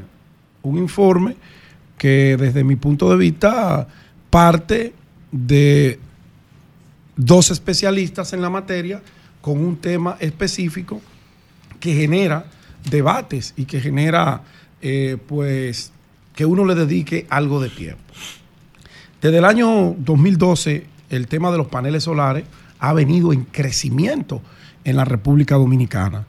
Yo recuerdo al año, y lo refleja el informe de Magín, apenas 122 mil, eh, eh, 122 eh, usuarios tenían los que de la clase media, eh, amparado en la necesidad, en la urgencia y en la falta de respuesta de las sedes, que cada día su eh, trabajo es más cuestionable y que no satisfacen como deben satisfacer a los que pagamos la energía, que la pagamos más cara que en toda parte del mundo, pero con un servicio muy deprimente, con un servicio muy ineficaz. Bueno, esto ha obligado a mucha gente a buscar soluciones individuales a través de los paneles solares, no porque querían buscar esa solución, es que el mismo sistema los obligó a ir allá, a tomar un préstamo, a hacer una inversión que quizás no estaba en su, en su alcance, pero tenían que sobrevivir. Y a la fecha estamos hablando que más de 13.700 eh, clientes empresariales, clientes particulares de sus hogares han optado por, esta, por este sistema de energía limpia, como son los paneles solares, con los cuales yo estoy totalmente de acuerdo. Ahora bien, ese sistema nació, según el informe de Magín Díaz, y hoy de 2 megas que producía en el 2012, está produciendo aproximadamente unos 300 y tantos de mega. Una generadora, Eso es una es generadora una como Punta Catalina. es una bendición. Claro, claro que es una bendición. Es una Y por eso es que hay que protegerla. Es un respiro para la clase Por eso, media, mano. claro, por eso es que hay que protegerla Y cuidarla. Y ampliarla Óyeme, incluso. espérate, Y y y cuidar, y cuidar que la inversión que esa clase media ha hecho con mucho sacrificio se vaya a perder por falta de regulación. ¿Por qué? Quienes venden los paneles solares tienen un negocio. Como toda sociedad de libre mercado, Manuel monta su negocio y tiene que participar con reglas. A este sector se le dieron incentivos durante los últimos 10 años. Más. Hay un plan más. Gracias, José. 2007 Del 2007 a- para acá, viejo. fecha. Correcto. Del 2007 La ley que se aprobó esa ley. cincu- Pero yo, yo, partí, 5707. yo partí del 12, que fue donde eso tomó un boom, un auge, y que ha cumplido con un cometido fruto de la desorganización y la falta de respuesta No, de y- y nuestras otro sedes. dato, otro dato, porque yo lo intenté tres veces y no lo hice. ¿Por qué? Por el costo. Porque cuando yo tiraba los números No no, te me daban, daba, porque no te los daban. paneles eran muy caros. Ahora es. esa tecnología se ha reducido, la tecnología maravillosa de fotovoltaica, se ha reducido en más de un 70%. Ah, y correcto. ahora es viable tú instalar paneles y generar tu propia energía. 324 megas se está generando ahora mismo. Eso es una de las unidades de Punta Catalina. ¿Sabes lo que tú bajas tu factura de 13 mil pesos a 200 pesos? Entonces, O- hay oigan un, lo que yo te dice. hay un elemento del retorno de la inversión. Si- Mientras más largo es el tiempo para tú retomar la inversión, entonces el gobierno ahí tiene que abocarse a subsidiar para que tú puedas Ureña ser atractivo. Pero cuando tú disminuyes la capacidad de la inversión, y dice Magín, esto no lo dice Pedro, esto lo dice Magín Díaz y ese especialista Pero- que trajeron, y uno sabe qué Es un tipo de. informe pagado, loco. Bueno, yo no sé lo que es el informe. No hay otra Ahora- forma de tú escribir Ahora, eso. Que no está mal, ahora, ¿eh? Magín es, una- es un miembro No, de que no este está panel. mal. Pero él está. Ese informe. Bueno, yo no tengo ese dato. Yo me, me voy a me voy a limitar a referirme a lo que yo leí y lo que yo entiendo. ¿Qué yo entiendo? Yo entiendo que deben sentarse en la mesa los generadores que dicen ellos que las líneas de transmisión son de ellos y que los que venden la energía limpia de los paneles solares no les pagan por ese uso. Pero dicen ellos que la exención fiscal que tienen los distribuidores de paneles solares está afectando no solo al fisco, sino también a ellos como empresa. Y como son dos empresas, dos sectores comerciales, lo que hay que sentarse la Superintendencia de Electricidad y ver si esa regulación Bueno. que ellos plantean, siempre y cuando, óigame bien, siempre y cuando esa regulación no afecte a los consumidores, a esa clase media ya sacrificada por demás, yo estoy de acuerdo en que se regule, porque las regulaciones benefician a las partes. Estoy de acuerdo con la regulación. Las regulaciones siempre van a beneficiar a las partes. Y esa gran Pero inversión de ellos, ya, de, de los- de los generadores, la red sí. La regla pagó el pueblo Bueno, y- dominicano. pero ¡Ey, la ey! mayoría de los generadores son el pueblo. Bien, bien. Eh, los la- la- las E de la distribuidora Bien, bien. son las dueñas. Hay privadas y hay públicas, pero las privadas son Bien. las menores. Entonces, ¿qué yo, qué yo entiendo que se debe hacer con este informe? No es satanizarlo. Cada quien emita su juicio. Vuelvo y repito, que no me sacrifiquen ni me le den puñalada a la Bien. clase media. Pero que se sienten en la mesa, el sector regulador, y que vean por dónde se puede esto condicionar a que todas las partes se sientan satisfechas, los que hacen el negocio lo continúen haciendo y los que se benefician del tema de los paneles solares, que ojalá yo poder instalar uno, se sigan Instalador. beneficiando como lo están haciendo. Cambio fuera.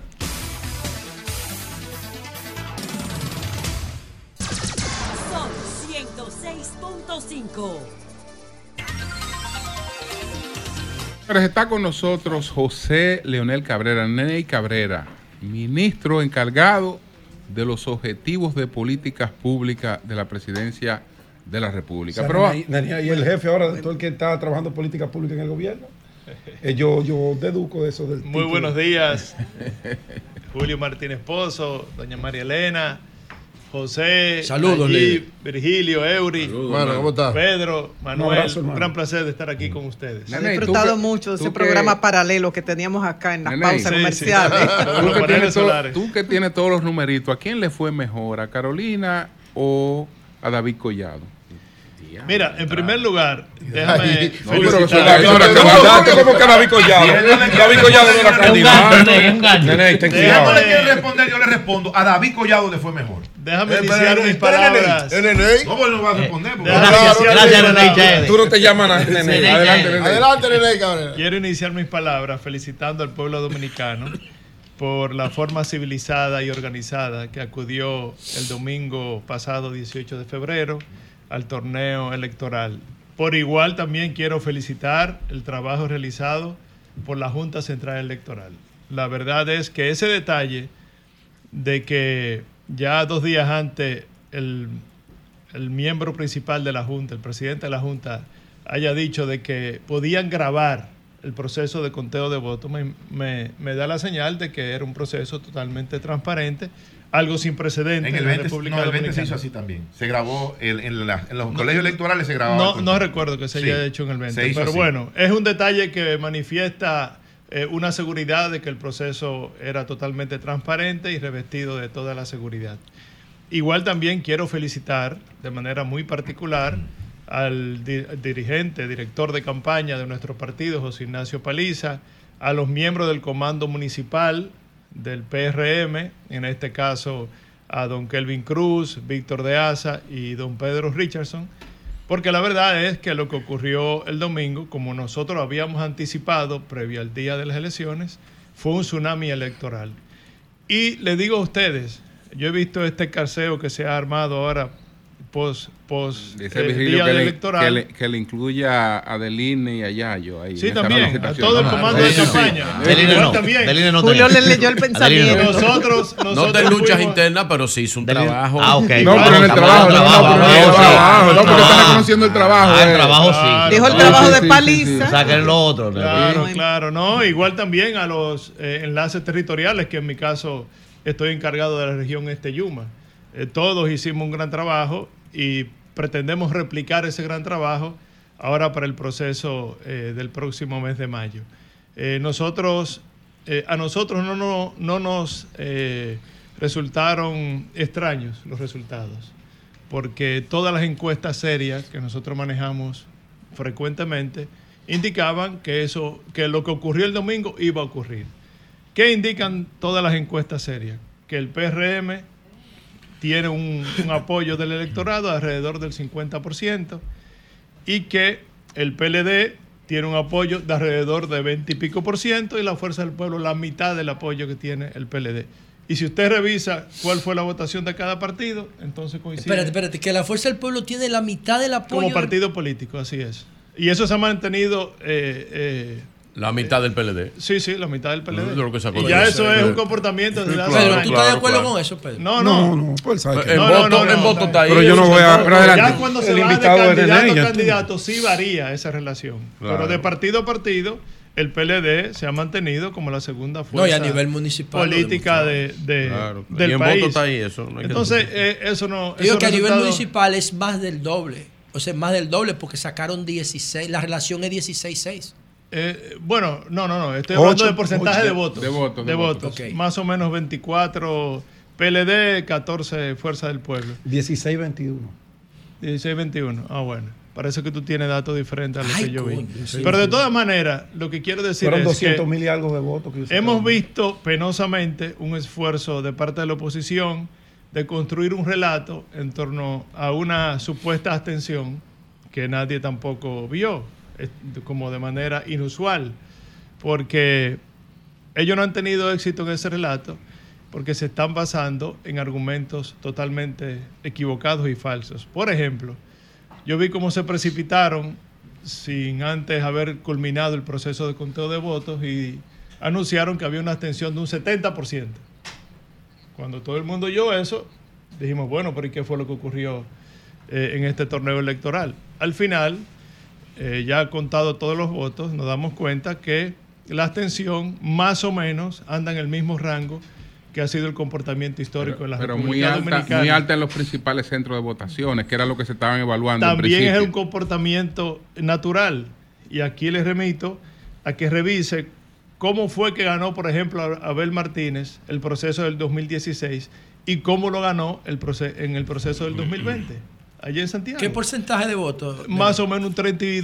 Tre- 34% eligió Abel Martínez, 34%. Santiago. 34, sí, ahora un 32. Es, es normal en, la en las grandes urbes que un torneo municipal que no genera eh, un, un gran interés participe más o menos la mitad de la población y en las grandes urbes inclusive baja. Sí, a porque nivel de lo- América los Latina- ayuntamientos no dan contratos, no dan decretos, no nombran. a nivel de y América solo Latina, recogen basura. el porcentaje de, de participación en unas elecciones municipales se mantiene entre 40 y 50%. O sea que ese argumento eh, de que hubo una alta abstención realmente ¿Qué- qué espera que es, un esfuerzo, es un esfuerzo inútil de parte de la oposición para tratar de justificar su aplastante derrota frente a sus militantes. ¿Qué espera que ocurra con la oposición ahora con, relación a la primera vuelta, a las elecciones de, de mayo?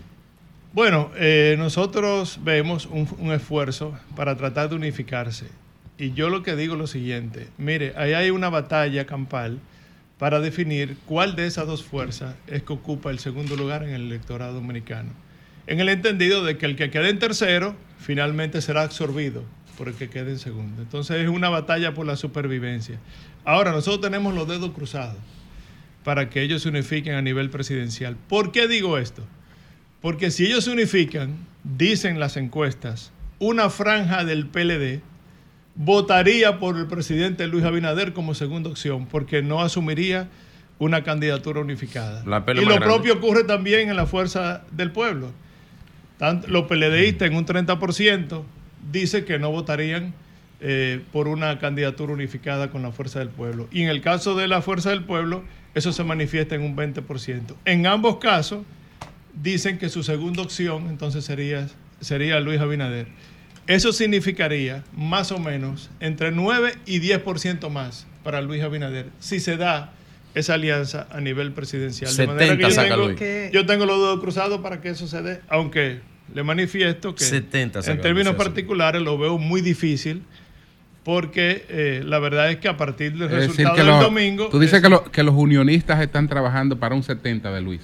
Que realmente los unionistas están Oye, trabajando, Eury, están trabajando para la darse- reelección en un, de un- sin de darse cuenta, nos haría un gran favor. Yo lo Sin veo al darse servicio de cuenta, Luis, los unionistas. Sin Yo lo- darse cuenta, nos Yo lo veo al haría revés. Yo creo favor. que lo que quieren es que vayan separados porque es más fácil para Luis irse ellos dos separados peleando por un segundo lugar.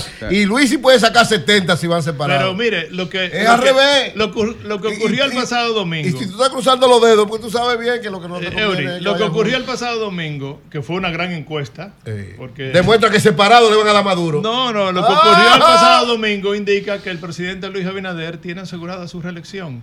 Porque ¿qué puede ocurrir en los próximos dos meses y medio que falta para las elecciones? El de efecto de la unidad, Que varíe eso de manera radical. El efecto de la unidad, lo único que puede- impacto Manuel. la sumatoria no alcanza. Claro que sí. A suma- no, Oh, no, no. alcanza. Bueno, no. Manuel Marilena. Es más que separado. Bueno, Manuel. Nene, usted que viene del PRD, del PRD histórico y conoce perfectamente ese partido, sabe que el éxito del PRM, yo lo decía este domingo, fue haberse separado de esa imagen del PRD y convertirse en PRM. En 2016, yo recuerdo cuando ganó Danilo, yo escribí dos meses después un artículo diciendo que si, habiendo sacado 62%, si no cambiaba el PLD, iba a perder en 2020. Porque cuando analicé la historia, dije, bueno, ya el PLD no tiene con quién pelear, le va a pasar como al Imperio Romano, se van a matar entre ellos. ¿Usted no cree que el PRM, si se da lo que ustedes proyectan, está construyendo precisamente una bomba atómica para sí mismo? Porque ese es un partido archipelágico. Yo, fíjese que ya el viernes arrancaron con una rebatiña cuando lo que están es disfrutando del, del éxito de las municipales. ¿Usted no considera que ganar en esa condición y debilitar de tal forma a los partidos de oposición sería una propia, un boomerang para ustedes No, mismos? ¿no? eh, mire, una vez eh, ocurrido el evento del pasado domingo 18, nosotros tuvimos una gran reunión con la presencia del presidente Luis Abinader. Y este manifestaba muy, muy atinado de que había que cuidar este posicionamiento, de que teníamos que asumir esto con mucha humildad y que teníamos que revisar las debilidades demostradas por el Partido Revolucionario Moderno en ese proceso, que no podíamos dormir en la victoria obtenida porque venían eventos y venían Sí. desafíos dentro del PRM. ¿Qué yo te puedo decir? Mira, lo que militamos en el PRM, que venimos del PRD, hemos aprendido la lección. Hemos revisado qué es lo que ocurría en el PRD que no nos permitía ganar elecciones a pesar de ser una fuerza mayoritaria en términos de apoyo popular. Y la verdad es que el comportamiento exhibido por nosotros ahora dentro del PRM es una señal clara de que hemos aprendido la lección, que no vamos a cometer los mismos errores del pasado y que una vez terminemos el proceso de 2024, tenemos que ser muy cautelosos y cuidadosos con el proceso hacia el 2028 para que no se repitan esos errores del pasado que, tanto, eh, que tantas derrotas nos produjo a nosotros. Hay mucha gente preocupada por la venta de cédulas. Algo que usan todos, se han utilizado en diferentes procesos, pero generalmente abusa de este recurso el que más dinero tiene, a veces el que está en el poder. ¿Le preocupa a ustedes eso eso es un mal con el que tenemos que vivir y que decepciona a muchos votantes porque dicen, ¿para qué yo voy a votar si finalmente comprando cédulas, comprando votos, manejan los resultados? Ese es uno de los retos del sistema electoral dominicano. Tenemos que ver de qué manera superamos ese, ese mal comportamiento. Puede ser inclusive habilitando otros documentos que no sea solamente la cédula. Diría yo, una idea, y fue discutido inclusive en la reforma constitucional del 2010. Eh, porque la verdad es que es un mal comportamiento eh, que debemos erradicar. ¿En qué, Ahora, en qué ¿qué yo le colegio, ustedes? ¿En qué colegio tú votas, nene? Aquí en, en la, en la, por ahí por la, ¿cómo se llama el colegio? Aquí en Naco. No, no, no, no, no, en, Be- en, Bellavista, en Casicasco, en los Casicascos. Eh, eh, Sí. San donde, está, no. donde está la cosa de la iglesia, que gradúan los, Ya, los ahí padres. mismo, ahí yo mismo. voto ahí. Sí, sí. Se llama ¿qué Sí, sí, yo creo que está bien. sumo y eterno docente. sacerdote. Te trae downtown, ¿verdad? Una Te parroquia. trae downtown, ¿verdad? Sí, sí, sí. ¿Tú alguna Ah, vez el has visto? seminario, el Ah, en el seminario. ¿Tú alguna vez has visto ahí? Yo tengo dos cosas, dos, dos campañas votando ahí, tres. Yo votaba antes en el, en el colegio Aurora Tavares Beliar, Sí. del Evaristo Morales. ¿Tú alguna vez has visto ahí en downtown comprando cédula vender? ¿Verdad que no? No. ¿Tú sabes dónde se compra y se No, vende cédula? alta. En los barrios, Eso porque le barrios. roban su Pero le derecho y compran ellos la no saben el miseria valor de el hambre a la gente. déjeme decirle lo que yo he visto y he podido comprobar y lo comprobé Pero el ahí, pasado este- domingo aquí. 18. No, te, te voy a, a decir lo que yo pude comprobar Dale. el pasado domingo. Esa es una actividad que no modifica el resultado final. Porque para que usted modificar, sobre todo en urbes grandes, el resultado final, tendría que comprar miles de ciudadanos. Y eso no se da en la práctica. Miren lo que ocurrió en uno de los se dio, 19 sí. territorios que, que yo, que yo manejaba como enlace territorial. Me voy a reservar el nombre, obviamente, para no maltratar a nadie. Un candidato del PLD a las 11 de la mañana montó, se, se- se ubicó en un lugar para tratar de comprar cédula. Recibo la información, los compañeros se ponen nerviosos del PRM. ¿Usted cree que tenía recursos para eso? Oiga esto, oiga esto. los pocos- Pero de oiga los- los interesante. pocos No recursos que no que-. Pero que los que recursos que tenía para movilizar su botico lo iba a dedicar a comprar que. Eso no modifica Todos el estaban en Por eso, comportamiento. favor, ay No, sí, con Oigan esto. dinero que tenían los alcaldes. Todos Oigan estaban esto, en por eso, favor. todos. sí. Oigan esto. Bueno, en el primer corte del boca de urna, en ese lugar a las 10 de la mañana, indicaba que él tenía una ventaja de 10 puntos. Eso indicaba la encuesta de urna que me llegó a mí a las 10 de la mañana. Él se instaló a las 11. Los compañeros me lo notifican. Yo llamo al director de la Policía Electoral. Finalmente desmontan eh, esa, e- esa ubicación como a la una de la tarde. Le- el director le tomó la llamada a usted, ¿verdad? Lo- lo- No ocurrió así con la oposición, que se hartaron de oigan- llamar. esto, Sí. De no llamamos ellos. 500 veces y no nos contestaron nunca. Llamo a los compañeros para verificar si se había desmontado ya de tú, ese punto de compra de cédula. tú. Y dicen ellos, sí, pero compraron muchas, nerviosos. Bueno, perfecto. Al final, los resultados, ¿cómo fueron? 10% de diferencia. Lo mismo que dio la boca de una Sí, a las 10 de la mañana. Esa es una acción totalmente inútil. No modifica. No, pero la, la, la, la- perdón, Pero según el allí. perdón, perdón, Mira, una perdón, allí, según el discurso de Leonel Fernández, ahora no era compra de votos para favorecer al PRM. Era para que la Era oposición no compra de votos, no la Antes- oposición, no. Para que la Bien. fuerza del pueblo no se expresara. Exactamente. Bien, antes, Oye, oye, antes Oye, de hacer, locura. una vaina del Adelante. diablo. antes de hacer Nayib, la la pregunta, NASA. Nayib, maestro, Mira, yo estaba leyendo, perdóname, Ya- Nayib. Una declaración, porque que estos aparaticos son, son peligrosos. Yo estaba hoy leyendo unas declaraciones del presidente Leonel Fernández que la dio el Exacto. 19 de diciembre. ¿Y qué decía Leonel Fernández el 19 de diciembre? Que iba a haber una abstención de más o menos el 50% en las elecciones municipales. Pero ¿qué decía Roberto Rosario, Roberto Rosario. experto en estas lides electorales, porque fue presidente de la Junta Central Electoral, y lo decía una semana antes, que la abstención iba a andar entre 50 y 52%. ¿Y cuál fue la abstención registrada? Eso mismo. Entonces, ¿qué es lo que 53. estamos hablando? bien. ¿Qué es lo que Ma- estamos maestro, hablando? antes de hacer la pregunta que tengo para eh, Nene Cabrera, Sí. quiero que Joan me ponga en pantalla una imagen que yo le envié. Por favor, Joan. Dice ahí Elecciones municipales. Ah, muy bien. Junta autoriza grabación durante conteo de votos, elecciones municipales. Fecha 4 de marzo 2020. para las Ok, elecciones. La grabación en la fase de escrutinio se hará después de las 5 de la tarde o cuando el presidente haya declarado abierto el mismo. O sea, Sí. yo lo que dije Sí, ahorita, correcto, Bien, bien. lo dije con Sí, no, no, no, no, no lo recordaba. Bueno, pero es, es una señal de mucha Yo le recordé, es la Sí. segunda vez que se hace. La pregunta. Muy bien, Entonces, la pregunta es la siguiente. La pregunta es la siguiente. Usted nos respondió la primera pregunta del maestro, que yo se la voy a reiterar en este momento.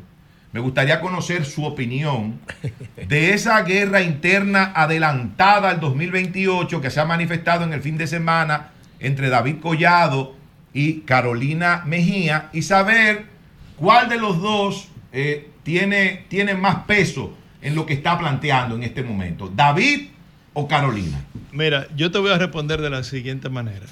Me parece que precipitarse para la contienda del 2028 ahora es un error. Y el que lo haga está cometiendo un gran error. La contienda inmediata es la del 2024, donde nuestro candidato se llama Luis Abinader. Todas nuestras energías tienen que estar concentradas en esa contienda para nosotros poder ganar de manera convincente el próximo eh, mes de mayo. ¿Cuál tiene razón en lo que Cualquier dice? otra cosa es distraer energías, es eh, crear ruido innecesario, de manera que si esos compañeros están haciendo eso... Pero ¿cuál tiene razón en lo que dice? Eh, eh, dice David Es que, que, tiene si yo opino quién tiene razón, que tiene más votos y dice Carolina que tiene más conflicto. No, no te porcentaje. eso, Nene, hasta ahora. Yo estoy en que Luis Abinader el- se relija En la historia dominicana no con, hay, con no hay- más del 60% en, del en la historia dominicana no hay ahora, ninguna ahí. excepción. No hay ninguna excepción y todos, absolutamente todos los presidentes eh, han negado esa posibilidad. Incluso ninguno ha tenido la intención de hacerlo. Pero no hay un solo presidente que eh, teniendo la posibilidad, aún después de los dos periodos, estando bien posicionado, no busque un tercero. ¿Tú te atreves a garantizar desde ya que eso no va a ocurrir con Luis Abinader? Ey, Ten cuidado, No, Nene. pero no, Él no puede garantizar eso, pero no tengo, no lo tengo que decir Oye, yo. ten es que lo ha dicho él. Sí. Él se ha comprometido públicamente. Además, todo el que conoce al presidente Luis Abinader sabe que Luis Abinader es un hombre de, form- de mucha formación, un hombre eh, que respeta mucho las decisiones de su familia. Y entonces él no le interesa. Y ha dicho que cualquier intento de modificación constitucional se haría con una condición, sacar lo que se, lo que, en lo que se refiere al Hasta periodo que el proyecto llegue a la de asamblea. Ese ha sido su- Cuando su- ese su proyecto planteamiento. llega a la asamblea La y nadie asamblea sabe. Como No, no, dice- pero Sí, inclusive, claro. inclusive. Eso no eh, se sabe eh, dónde vayas a claro. parar. Dice, No, no, dice, Bulín. Yo, yo, yo Bulín entiendo que el 47. presidente Luis Sí. Abinader no intentaría eh, una reelección, una, una modificación para poder presentarse posterior al 2021. Yo también creía eso de Danilo. Y yo, Y mire el error que cometió. Y por eso. Que todavía no está Ten pagando. cuidado, por eso. yo Todavía creía no, pero Danilo no lo hizo. Danilo no lo hizo. No, no, lo pero. hizo. No, Danilo Lo no lo hizo. hizo. No, veces, no, dos no, veces. Eric, dos Dos oye, dos Sí, veces. estamos hablando de la tercera. primera vez. Tenía los votos. Dos veces lo También me dijo que no lo hacía. Tenía los votos en el Congreso y no lo hizo. Ojalá no lo Pompeo lo devolvió. Dos veces. Ahora, Pompeo lo devolvió. Y lo- Lionel. Pero, muchachos, convirtió eso en la franja de. Gaza. ¿Y qué es lo que tú querías que le hiciera? Quiero Convirtió ese reivindicar, congreso en la franja de Gaza. fue ¿Qué es lo que tú querías que le hiciera? Quiero reivindicar el apoyo recibido. Quiero reivindicar el apoyo recibido eh, por el PRM en la pasada contienda electoral municipal y, y que es un reconocimiento a la buena labor de, de- a la buena gestión de gobierno que viene Julio, realizando el ¿Qué rol, qué, rol, qué Abinader. rol vas a tener en la campaña? En la pre- Yo sigo siendo el enlace territorial de la región Este Yuma, que comprende la provincia de La Romana, la Altagracia y el Ceibo. Que dicho sea de paso, allá yo tengo siete municipios entre las tres, tres provincias. ¿Y usted sabe cuántos municipios ganamos allá? ¿Cuánto? Los siete. Bien. No relaja. Incluyendo, incluyendo el municipio de Romana. En la Que Romana. déjenme decirle a ustedes lo siguiente. La, ¿cómo la era? lleva difícil la senaduría ahí ahora. Oigan esto, señores. Complicado. En la Por eso hubo Romana. fiesta, porque no importa quién ganara. Era Pero había que salir Señores, escuchen esto. En la romana, la última vez que ganamos cuando estábamos en el viejo partido fue en el año 1982. Hace 42 años de O sea, esa eso era el. PLD que ganaba. o el Y ahora por primera vez nosotros Bien, recuperamos. Ese finalizamos. Entonces ahora, en adición al trabajo político, Neney es coordinador de los objetivos de la política pública de presidencia. Diablos, un nombre Eh, y eso complicado.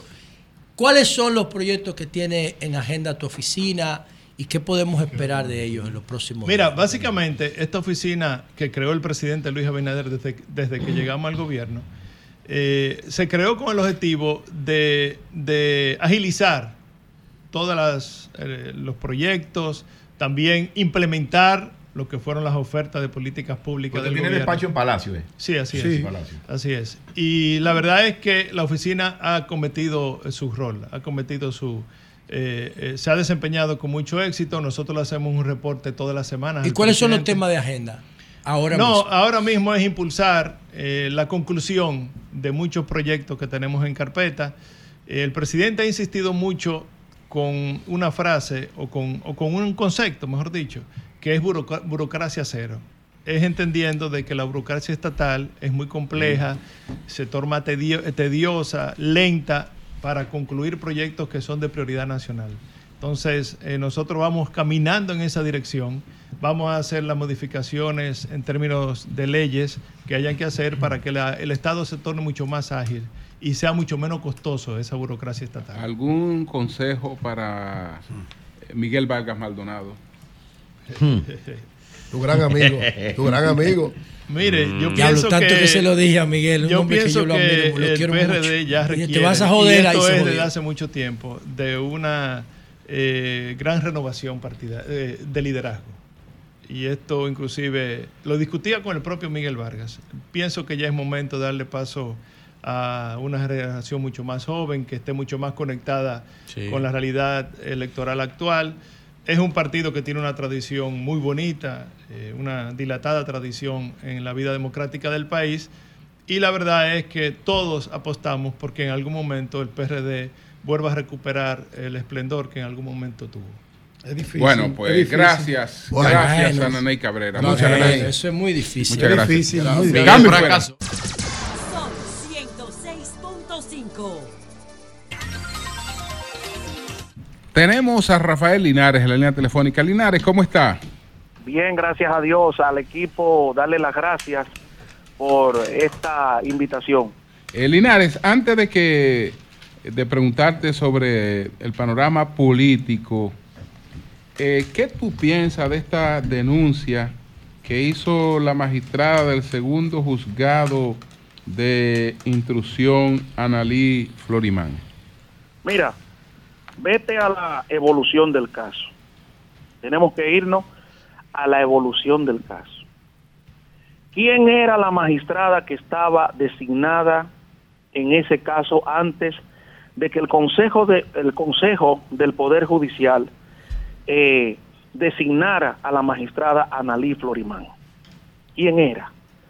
La magistrada Patricia Padilla un reo o una reo del Ministerio Público por sus hipotecas. Yo recuerdo que hice un programa diciendo, y lo digo categóricamente, que era una vergüenza que esta señora esté en el sistema de justicia. Y cuando te De refieres a este sus hipotecas, ¿a qué te refieres? eso? Bueno, primero que ella tiene que aclarar cómo y, co- y cuándo se produjo la eliminación de su visado para viajar a los Estados Unidos de Norteamérica. ¿Quién es Esa esa? jueza que estaba ahí, Patricia Padilla, Patricia Padilla, pero que yo se lo comuniqué al Consejo del Poder Judicial, al director del Consejo del Poder Judicial, toda esa vagabundería que, que, que hacía ella, ¿eh? a través de un tuit que, que puse una vez y me llamaron al Consejo del Poder Judicial y, y le dije, bueno, investiguen ustedes porque son ustedes, ya la denuncia está aquí.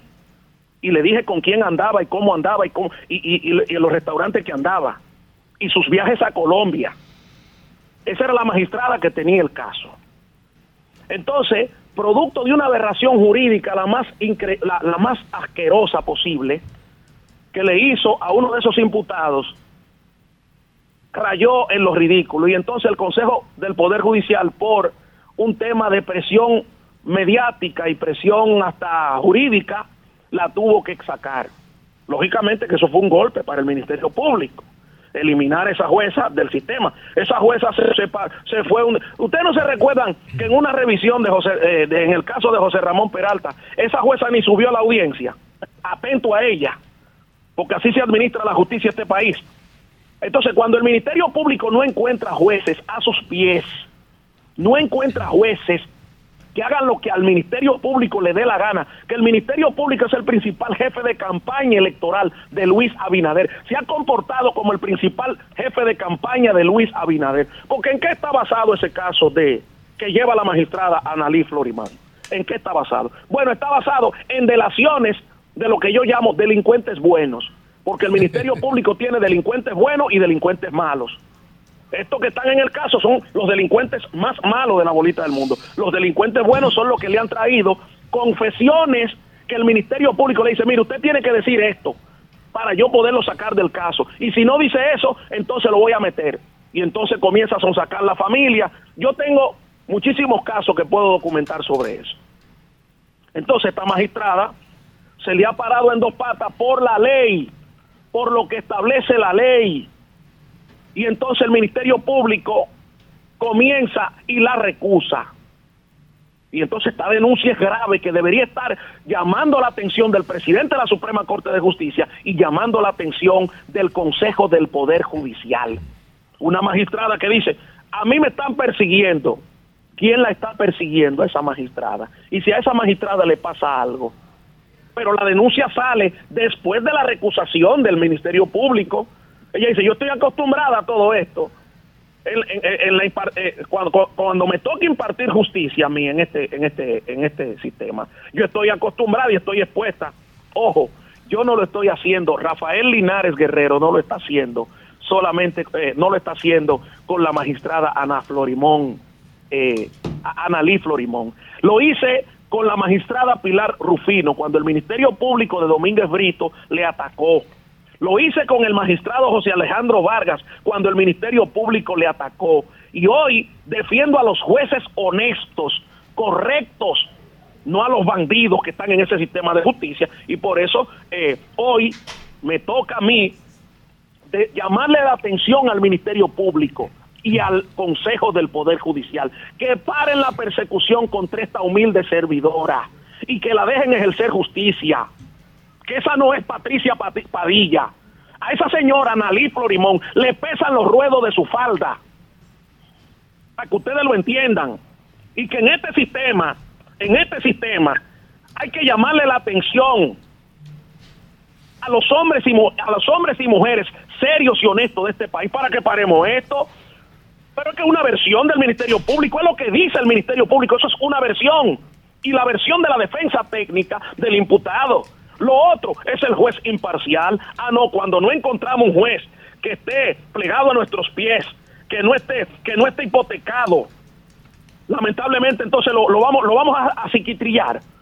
Y- y- y tenemos casos ahí en la justicia dominicana, jueces que no se han querido adecuar. Señores, recuerden el caso de Odebrecht, Manuel Cruz está ahí, que fuimos compañeros de trabajo. Y tanto Manuel Cruz y yo decíamos que ese caso de Odebrecht no iba para ningún lado, siendo Jean Alain Rodríguez el Procurador General de la República. Ahí es. está Manuel que no, que no me deja mentir. Así es. Y esa posición la mantuve durante todo el caso de Odebrecht. Cuando el caso de Odebrecht llegó a su fase final, que los magistra las magistradas fallaron a favor de algunos imputados, el Ministerio Público recusó. ¿Qué me tocó a mí como abogado, como comunicador, defender a esos jueces como coherentemente lo he hecho?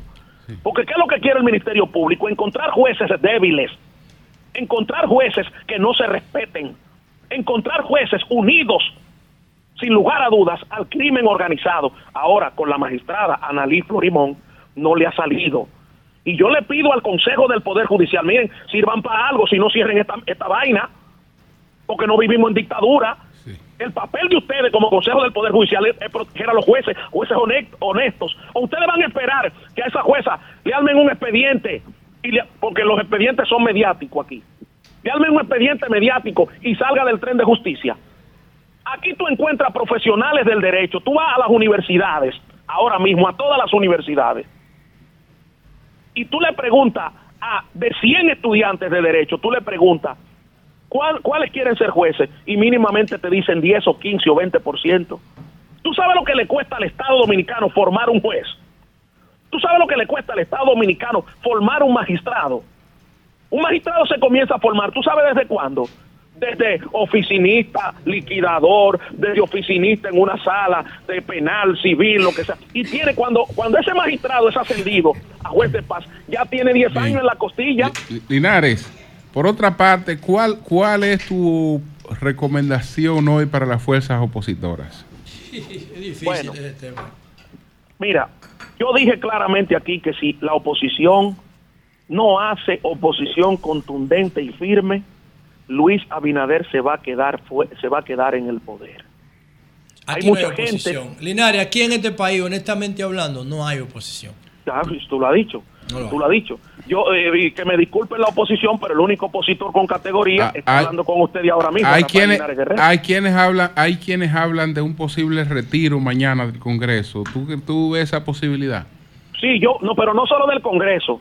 Yo digo de las elecciones.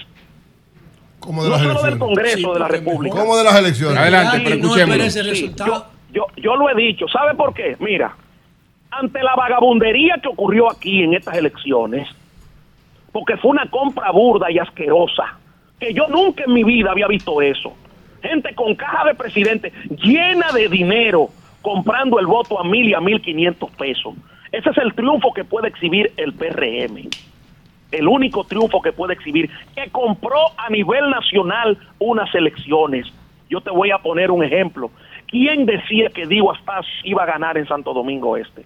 ¿Quién decía prácticamente que, por ejemplo, en Monte, en, en, en, La Victoria, en La Victoria iba a ganar el PRM? Unas calles, eh, unas calles, un desastre. ¿Quién decía eso? Y a nivel nacional eso ocurrió. ¿Qué ocurrió en Dajabón, señores? Con una Junta Central Electoral muda, donde los presidentes de los colegios electorales se se daban el lujo de impedir que los delegados de los de los de los diferentes partidos fueran a representar a sus partidos fue ante la ausencia de la Junta, ante esta, ante esta burda compra de las elecciones por parte del PRM, yo, yo le dije a la oposición, le recomendé a la oposición que no solo se retirara de ese Congreso, sino que se, se retirara de las elecciones. Pero ¿qué es lo que pasa? Vámonos a la realidad. Vámonos a la realidad porque lo tengo que decir. El PRM y sus gallaretas se han fajado a decir, se fajaron a decir durante estos tres años que el PLD tenía hasta un 10%. No se, no, no se olvidan Sí, ustedes. se un olvidan 10, un ustedes. 10, un 10, sí. un 10%. El principal partido de oposición es el PLD, contra viento y marea, con un ministerio público persiguiendo a medio comité político, con el ex candidato presidencial preso, con José Ramón Peralta preso, con Donald Guerrero preso, con toda la estructura del PLD prácticamente a nivel eh, de la cúpula, perseguida, porque el, el caso de, de, de, de- de Calamar menciona, ¿cuántas veces menciona a Danilo? que es presidente del partido. Y con todo y eso, esa maquinaria política le saca 800 mil votos. Tú dudas, tú dudas que esa maquinaria política en 60 días, 65 días, te colo se coloque en 1.400.000 votos. ¿Ustedes dudan eso? Ahora, ¿tú sabes cómo lo van a hacer? Presionando, porque así es, contraatacando. Porque el político no se defiende, el político contraataca. A mí me hubiese gustado ver a la Alianza Rescate RD, incluyendo al vocero de esa alianza, que es mi presidente del partido, en una, en una alocución a nivel nacional, amenazando políticamente de que se retiran de las elecciones. En 24 horas tú tienes aquí una crisis político-electoral, porque eso es lo que, eso es lo que hace falta aquí. Decisión de la oposición, pero todo el mundo. Si tú vas- si van divididos, si va, eh, por ejemplo, Leonel por un lado, que yo te puedo decir algo. En el PRD yo soy mejor candidato presidencial que Miguel Vargas. Pero yo no tengo el partido ni tengo los recursos por el momento. Entonces, ¿quién tiene mejor estructura para llegar al poder? El PLD. ¿Quién tiene mejor estructura para ponerla a la disposición de un candidato? El PLD hoy en día. Quiérase o no, usted esté de acuerdo o no, el PLD es el segundo partido de oposición. Resulta que quien debía quedar en segundo era Leonel, pero no lo está. Entonces ahora hay un tranque con eso. Yo creo que ellos separados, ellos separados, si se dedican a torpedear y a golpear el gobierno de forma contundente, podemos llegar, forzar una segunda vuelta y tumbarle el pulso, así como el PLD lo hizo ahora. Ahora que lo hizo, que de un 10% ahora tiene un 23%. ¿Ustedes dudan que en 60 días el PLD te coge un 10% más recorriendo a nivel nacional este escenario? Y que la propia oposición, aunque vaya dividida, pero con cañones, no es con bolita de agua, no es con, no es con, no pistolita de agua, es con cañones que tienen que ir, porque Luis le ha demostrado a ustedes lo que, lo que significa estar en el poder. Luis es hoy, Luis Abinader es hoy el mejor jugador de todos los tiempos. Ahora, Luis no, con- no cuenta con un Michael Jordan de ese momento.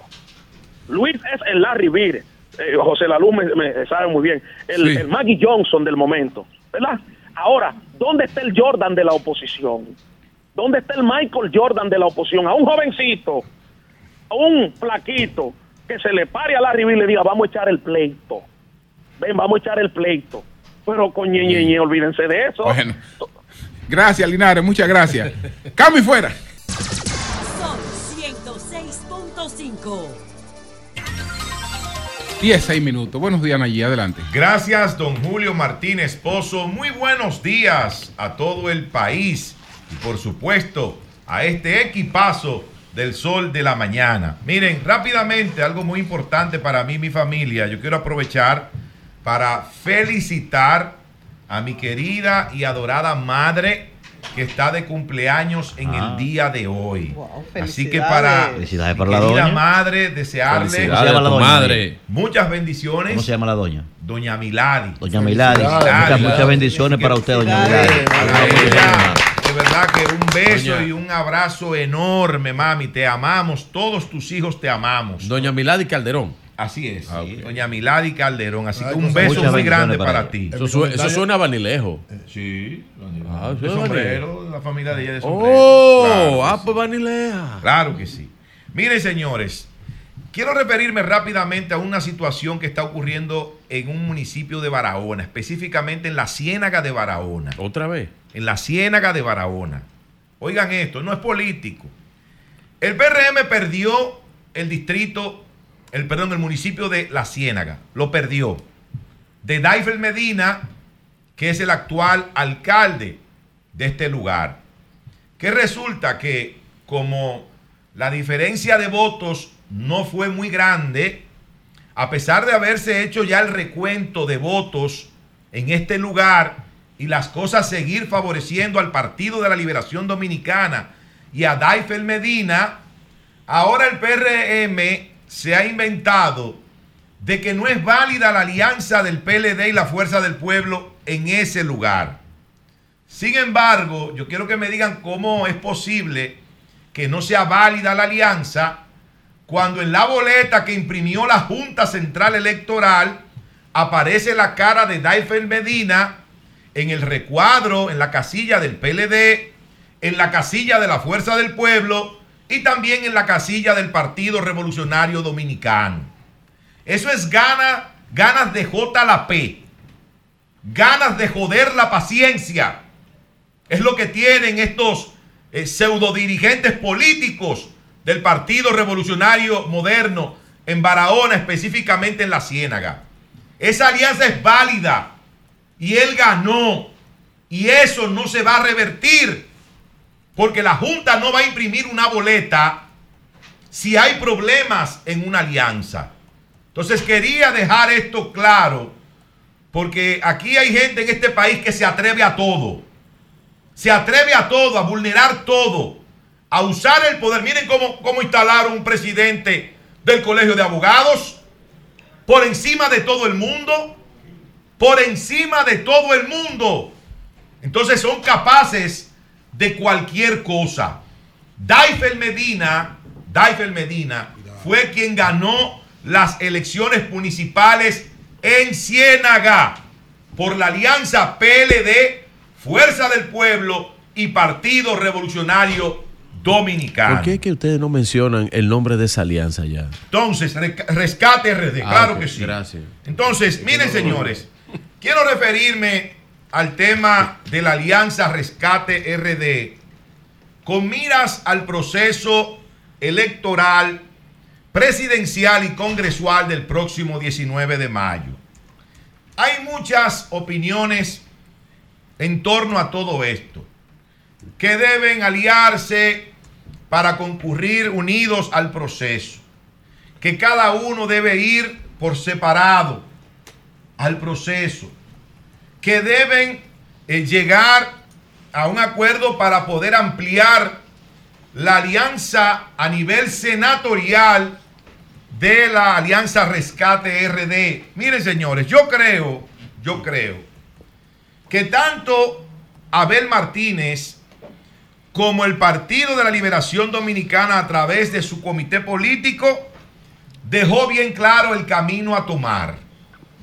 Dejó bien claro qué va a ser esa organización y su candidato de ahora en adelante, que es trabajar por el crecimiento, por el fortalecimiento del Partido de la Liberación Dominicana y de su candidato que le permita, que le permita eh, llegar en un segundo lugar y competir en una segunda vuelta electoral en caso de que sea necesario. ¿Qué está haciendo la fuerza del pueblo? ¿Y qué ha dicho la fuerza del pueblo? Lo mismo, lo mismo. La fuerza del pueblo también hará lo mismo, que es trabajar por ese partido para fortalecerlo, para tratar de ocupar en el proceso electoral un segundo lugar y en caso de que sea necesario ir a una segunda vuelta. Y eso es algo válido, es algo que hay que respetar de lo que han decidido los, estos dos grandes partidos. Yo en principio, al igual que muchos, entendía que posiblemente una alianza desde ahora tendría más posibilidades. Pero luego de que he visto una serie de opiniones de dirigentes altos, medios y de base del PLD y de otros partidos como la misma Fuerza del Pueblo, creo que la cosa no es tanto como uno pensaba en principio. Porque hay gente que, si Abel es el candidato presidencial de la alianza, posiblemente no se siente identificado con Abel, alguien de la fuerza del pueblo. Lo mismo podría pasar si es Leonel Fernández quien la encabeza. Tal vez gente del PLD eh, no se pueda sentir motivado, atraído a votar por Leonel Fernández. Entonces, ¿qué es lo mejor?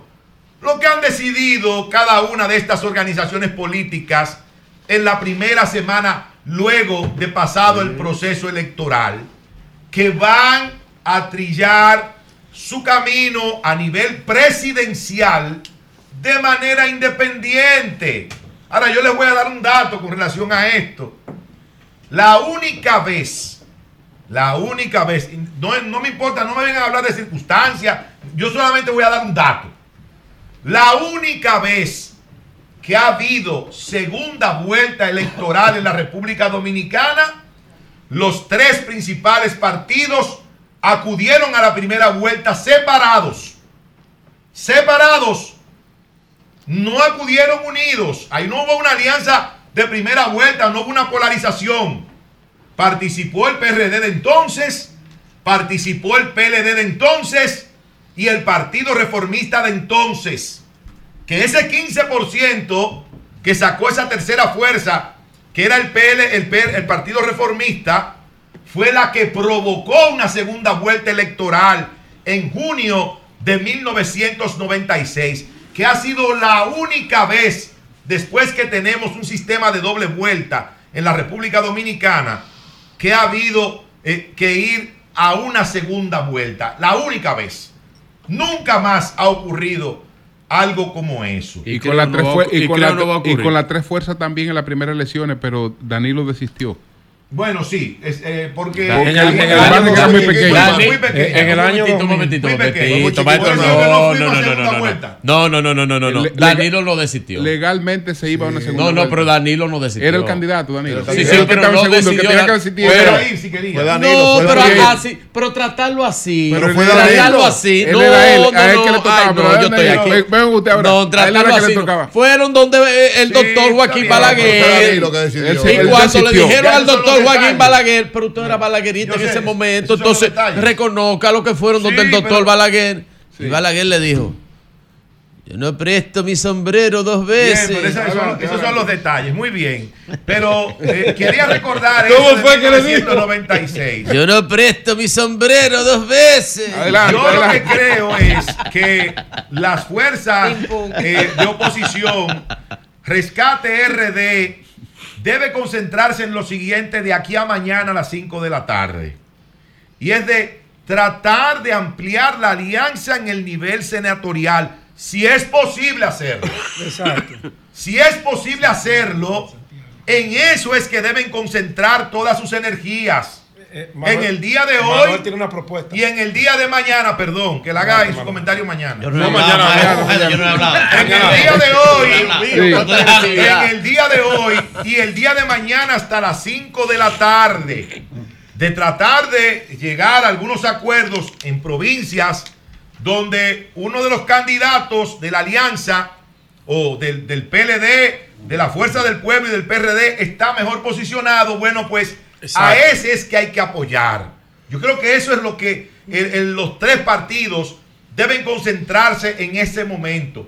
Porque, porque llegar a un acuerdo presidencial de primera vuelta para las elecciones del 19 de mayo, en este momento vemos eso como un escenario prácticamente imposible. Buenos días, Virgilio. Adelante. Y un saludo para don Antonio Espallá. Saludos, Antonio. que le habíamos recomendado traer un, un botiquín después de las elecciones. Creo que Hablando, hablando que Trajo no se entiende. Gracias a todos los que nos escuchan a través de este Sol de la Mañana de Sol 106.5.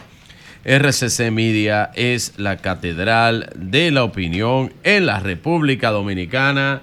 Y eh, quiero eh, lamentar el fallecimiento de Benita Gómez Pérez, eh, que es la esposa de mi padre, era la esposa de mi padre. Y la madre de mi hermana más pequeña, que es Angélica Félix. Así que nada, pasa el alma de, de Lula, como le decían a Benita, eh, que fue pues enterrada en, en su pueblo natal, allá en Enriquillo de Barahona. Te acompañamos a ti y a toda tu familia. Muchas familia. gracias. En este momento tan, tan Sí, difícil. tan Así doloroso. es. Entonces, que es sí, muy querida por nosotros. Así es. fortaleza para todos. Así es. Entonces, De- De nada. consuelo y fortaleza en este momento a la familia. Amén. Entonces, nada, agradecer por esa parte. Eh, por otra parte, lamentar esto y agradecer por esta parte a el buen amigo, pues. Veo que tiene un tema chacabana muy fina. Eh, parece, sí. parece que está buscando mejores costureros. Eh, no, no, Eh, no, se ha- no. Se, ha ido al Siempre- Cibao a buscar mejores costureros. Siempre, siempre mi, mi, mi Bien, ¿y cuánto güey será son de mi amigo? Yo no- no sé, Cristian no, Cristian no es- Lagares. esa no es de la capital, ¿no? Esa no es la mejor chacabanero, Esa- pero, esa no es de aquí, ¿no? pero este regalo, Esa- quiero es agradecer, capital, este, no, este no, no, regalo no. viene, No, viene no, de Santiago. es un chacabanero fino. De mi amigo. otro no, el otro no, el otro no es. No, ese es fino y el otro no lo ve. Hay espérense, espérense. No, no, no, no, también. Sí, no, la lo es, es es, mejor. lo es, el lo es, mejor, también lo es, mejor. pero bueno. Pero quiero agradecer a, a mi amigo hermano Franklin Ureña que me mandó de regalo eh, estas chacabanas. versus Lagares. Eh, no, no, Ureña, Ah. Ureña no es, él es un empresario, un gran amigo, Ah, ya, ya. hermano, ¿Pero quién socio eh, de Santiago que nos la mandó y en un regalo a don Julio Martínez Pozo y a mí nos hizo llegar una chacabana. Mi chaca, mi, mis chacabanas son hechas por Cristian Lagares. Miren, eh, para que ustedes sepan algo y agradecer a mi amigo, tengo muchos agradecimientos hoy, a mi amigo, No a mi amigo tema. Pablo Rivas de Joyería Kelvin en Santiago. También te dieron prendas. Que eh, una joyería, espérense un momentito, pero espérense, pero espérense. Pero espérense, no, lo que pasa es que son amigos. Tengo amigos. No, cosechen no, ya veo, ya veo. Si usted cosecha, Antonio, si usted cosecha las amistades, usted será rico, será millonario. Cosechar amistades da sus frutos. Y yo soy una persona así, me gusta, igual que el maestro que le dedica, le dedicado mucho tiempo a la amistad. Miren, eh, Pablo Rivas Joyería Kelvin, que le dio mantenimiento a mi reloj, es un reloj clásico, gracias a Joyería Kelvin del 1986 en Santiago, está en la 27 de febrero, esquina Bartolomé Colón. eh, con eh, relojería de alta gama. cuña. Que Gracias. pague la- que pague la cuña. que pague el segundo esto piso es un del agradecimiento, yo puedo agradecer. Bien. Bien, dicho esto, dicho esto, Miren, se, se arruinó, caramba, se arruinó el abrazo del borracho. Se arruinó la alianza, porque nadie ahora, ahora nadie le dice, Ah, usted el, nadie le dice el nombre a la Usted vaina. usted no estaba aquí, pero llamó un oyente. Una un oyente, oyente. que quería hacer un aporte para el libro So- suyo. sí, para- eh, ¿del discurso del perdido? No, no, no, de la Alianza de los Borrachos. Ah, porque Eh, no, el, el- dijo el ella- libro es el discurso del perdido. Ah, no, pero dijo ella que vio dos borrachos que fueron a votar. Sí. Y no se cayeron porque se agarraron de 1.500 pesos cada uno.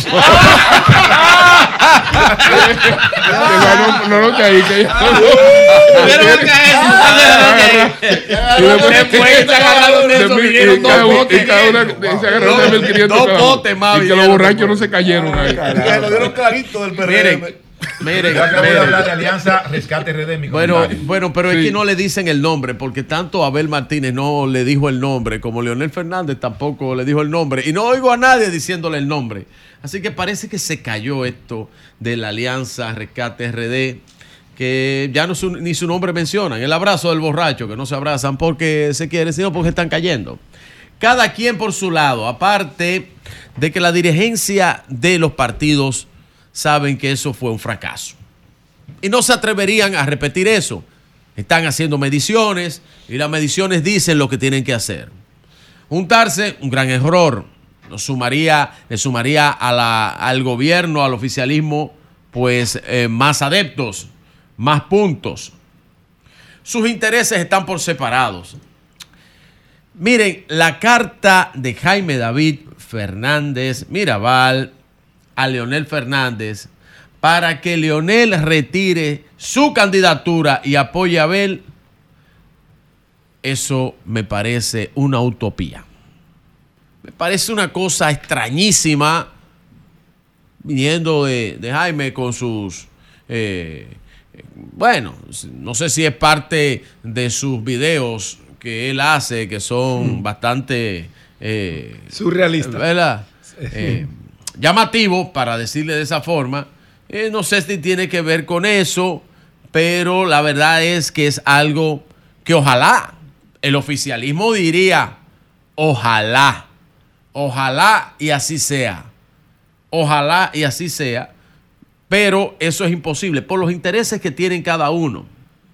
Dicen que esa carta, y aquí voy a decir algo que no sé si lo han dicho, pero dicen que esa carta es una carta en respuesta a una carta que Miguel Vargas envió a Leonel Fernández, Danilo Medina y Abel Martínez, que dice que la Alianza Rescate RD debiera ir con un solo candidato y que ese candidato debiera ser electo por encuestas. A mi querido amigo Miguel Vargas Maldonado, yo le digo lo siguiente. ¿Usted me permite decirle a él? Dígale al maestro. Los únicos partidos que escogen candidatos presidenciales para no presentarlos son los ventorrillos. Ah, pero usted se decir, refiere- el un- los Ay, únicos partidos, que, cogen- los Ay, únicos partidos que cogen, que hacen una asamblea o una convención, escogen un candidato presidencial para después no presentarlo, son los ventorrillos. Ah, bueno. Pues entonces, en esa política de Ventorrillo, parece pero, que esa... pero un partido político, Sí. cuando escoge un candidato presidencial, Tiene que- ese, tiene que Porque yo terminar buscando, oiga, es su candidato. yo un fui- partido político Claro. Escoge un candidato presidencial y ese es su candidato Maestro, yo presidencial. fui buscando la razón de por qué Jaime Ahora, si David... es un ventorrillo, Ah, sí, usted, sí, un ventorrillo, sí. usted Una coge paletera, y una- después hace un acuerdo y lleva a otro. Sí, claro. Sí. Entonces, yo busqué, digo yo, pero ¿dónde Jaime le salió esa, esa misiva, esa idea de esa misiva? Buscando, profundizando, me dice, no, no, es que Miguel mandó una carta a Abel, a Danilo y a Lionel, diciéndole que debieran ir con un solo candidato a las elecciones. Digo, ah, caramba. Y digo, ¿y cómo van a elegir ese candidato? Ah, por encuestas. Digo yo, bueno, difícil. Miren, ¿qué piensan en la, en la FUPU? Por ejemplo, eh, en la FUPU dice, bueno, pero si nosotros no le entregamos eso al PLD, esto dejó de existir como, como opción, como partido. ¿Por qué entregamos? Y, y otros dicen, pues nos jodimos por segunda vez. Nos vamos a joder por segunda vez. La estrategia del PLD es correcta desde el punto de vista de que ellos la están trabajando. Se saldría con la suya Danilo Medina por segunda vez. El expresidente Medina se saldría con la suya una segunda vez porque ya le demostró en las municipales que su estrategia le funcionó y se salió con la suya por primera vez en las municipales. Ahora, porque duplicó en votos a la fuerza del pueblo. Así que se salió con la de él. Pero algo importante fue algo que dijo el señor Juan Uvieres. Y Juan Uvieres dijo algo en un tuitcito que voy a leer aquí. Dice, el cual él defendió. Pero vamos primero a leer el tuit. Déjame ver. He sido un ferviente defensor de la unidad total por los mejores frentes a tan... Ajá, ok. Que es difícil de leer este tuit. He sido un ferviente defensor de la unidad total. Pero lo mejor es que frente a tantos egos y máscaras de traición, cada quien asista solo, incluyendo a las presidenciales. Así los aliados del gobierno de ambos lados estarán felices. Al final el mundo seguirá girando. Él lo pone con una foto de una noticia de N Digital que dice, Rescate Red- retoma conversaciones, ampliar acuerdos cerca de 25 senadurías. O sea, se burló de, ese, de esa noticia diciendo eso. Él lo que retrata es la alianza Rescate RD, la lucha de egos y agendas ocultas. Por otro lado, ya lo sé, Denisa, por otro lado, por otro lado, el señor Amarante Baré. Ustedes no sé si han oído a Carlos Amarante Baré, ¿eh? que dice lo siguiente. Cuando eh, dice, si no se amplía rescate, si no se ampliará rescate RD a toda la senaduría, ojalá, ojalá, me apenaría escuchar a los compañeros de mi PLD en línea acabar con la alianza que hicimos. Sin ella hubiera sido peor el resultado del 22% obtenido. Eh, yo creo que sí, lo que dice Amarante tiene razón en ese sentido. Yo creo que sí, porque es verdad, la estrategia de- que ocurrió del PLD es correcta desde el punto de vista del PLD. Fuñeron a la fuerza del pueblo. Sí. Le hicieron su trabajito. Un, un, un minutico, maestro, que voy a terminar, voy a terminar con esto. Mi exhortación final para la alianza que ya no tiene nombre, para la alianza del abrazo del borracho. Mi exhortación finalita para ellos. Préstenme atención. Para mí, como yo le dije, la, no pierdan tiempo, no pierdan tiempo. Concéntrense sus esfuerzos en el escenario congresual. Traten de conseguir una buena representación y una buena matrícula a nivel nacional para estas elecciones, porque vuelvo y le digo, y ustedes lo saben, tienen encuesta en manos, tienen trabajos, ya la presidencial está decidida. Concéntrense en su trabajo congresual para que logren unos mejores resultados, maestro. Cambio y fuera. Buenos días a mis colegas del programa y a los oyentes en la República Dominicana y el mundo. La temperatura promedio para hoy por los 44 grados estará semi nublado y se sentirá un poquito frío, muy, muy poco frío. Eh, un incendio ocurrido el pasado viernes en medio de temperaturas congelantes en el edificio número 2 de San Nicolás Place con la calle 149 en el sector de Hanley dejó el saldo de un hombre de 27 años muerto con 17 heridos, entre ellos cuatro en estado de gravedad. En dicho inmueble de seis plantas residían varias familias dominicanas y otras etnias. Se informó que la Cruz Roja eh, hospedó a 49 personas que quedaron afectadas totalmente y la hospedaron en un hotel ubicado en la calle 124. Muchos de los eh, residentes ahí optaron por irse donde familiares y vecinos, pero se desconoce si el consulado dominicano en esta ciudad ha ido en auxilio de sus connacionales afectados por el siniestro. La investigación para determinar las causas de- de- del fuego continúa. En otra información, el costo de la vida en esta ciudad de Nueva York, donde reside cerca de un millón de dominicanos, ocupa el primer lugar en la lista de problemas sobre los cuales sus residentes quieren que las autoridades busquen soluciones. Según un reciente sondeo de Siena, Instituto de Investigación, eh, ubicado en el estado de Nueva York, un 29 aseguró que el costo de la vida es una preocupación. Un 23% el asunto de los inmigrantes llegados al Estado, un 15% o- por el crimen, el 13% por la vivienda y el 9% por, el, por la salud.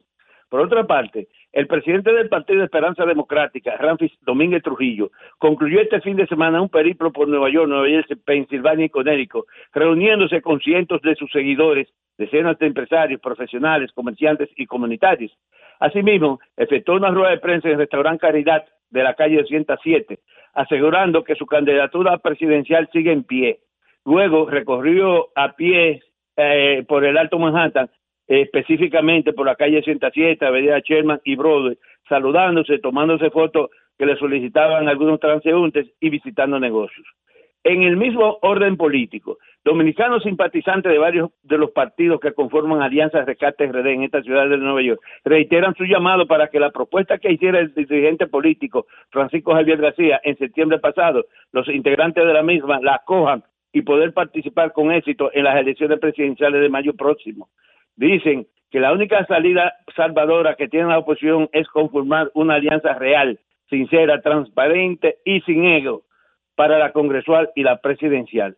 Pusieron un ejemplo por no existir alianza. El caso de Barahona, que según los datos de la Junta, el PRM obtuvo 10.544 votos, la Fuerza del Pueblo 10.070, el PRD 4.330 y el PLD 765. Y no hubo alianza y por eso ganó el PRM con pocos votos.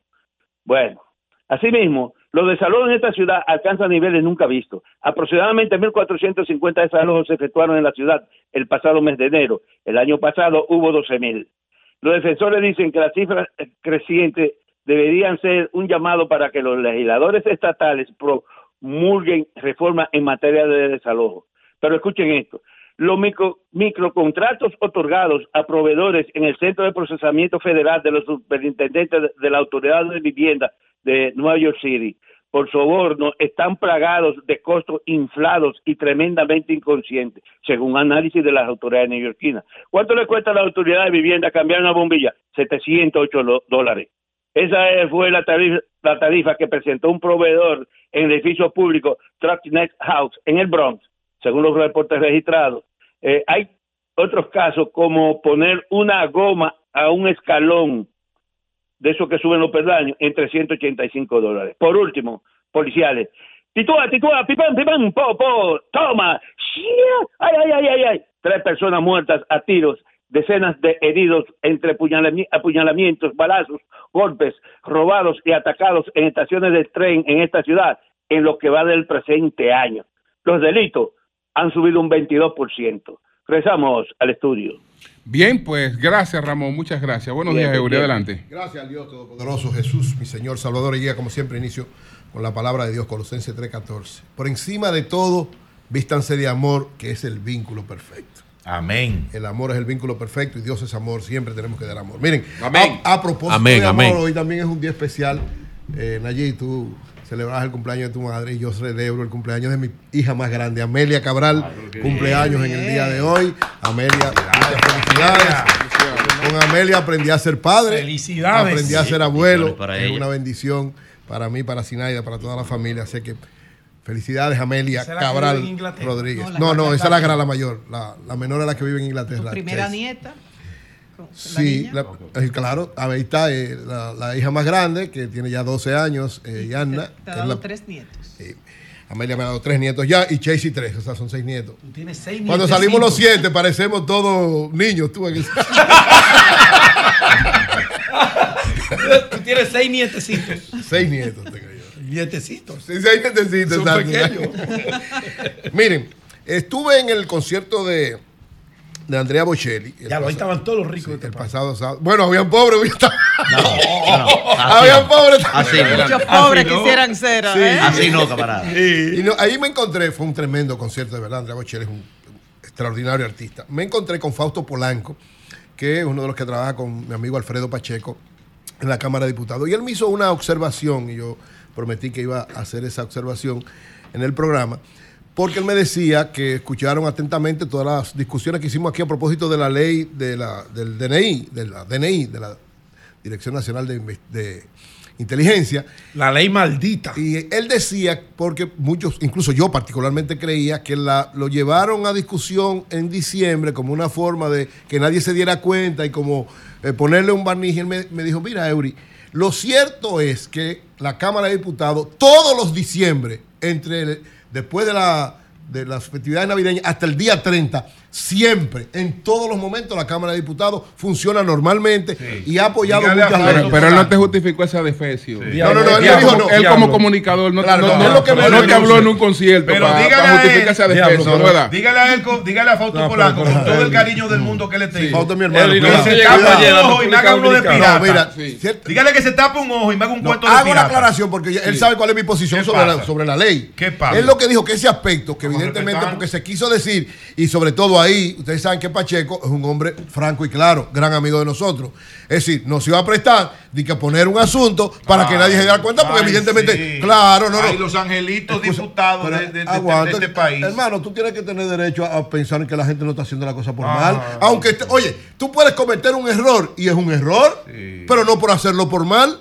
Es decir, ¿qué nosotros Maestro, decimos? esos diputados, No, esa óigame, con la circunscripción entera encima, Pero ¿eh? eso es otra cosa, lo que Buscando, buscando canasta, Pero oye, buscando ayuda. no, Nayi, lo que quiero decir es- Buscando electrodomésticos para las fiestas de Navidad. Pero es para todas las leyes lo ¿Eh? mismo. Para el, 20 el 26 o 27 de diciembre. Sí, pero oye, lo que te digo es, ah, echa la aclaración, es decir, la ley, cayó la discusión ahí, estaba discutiéndose hacía tiempo, cayó la discusión ahí porque era parte del plan de todos los años que tiene la Cámara de Diputados. Entonces, yo acepto esa aclaración que me hace Fausto Polanco, yo mantengo mi posición. Yo no la acepto. No, tú no, pues yo estoy hablando de Yo ti. no. Yo estoy hablando de mí porque a mí fue que él me dijo Y que hiciera la imprima si él quiere y me mande el papel. No, ya, adelante, adelante, adelante. Ya, ya, la- ya, la no, no, no. opinión de él. No, no, no, ya, ya, ya. No, no, no, Tranquilo, no, no, no, no. Falso, un Sí, amigo de nosotros, un pero de no, arte. es un hermano de nosotros. Óyeme, justificar algo como eso. que nadie o está- querer defender eso de alguna manera. Es que nadie lo está No, no, no justificando. hagamos Pero que fue Oye, un concierto. Nadie lo está justificando. Sigan el concierto mejor.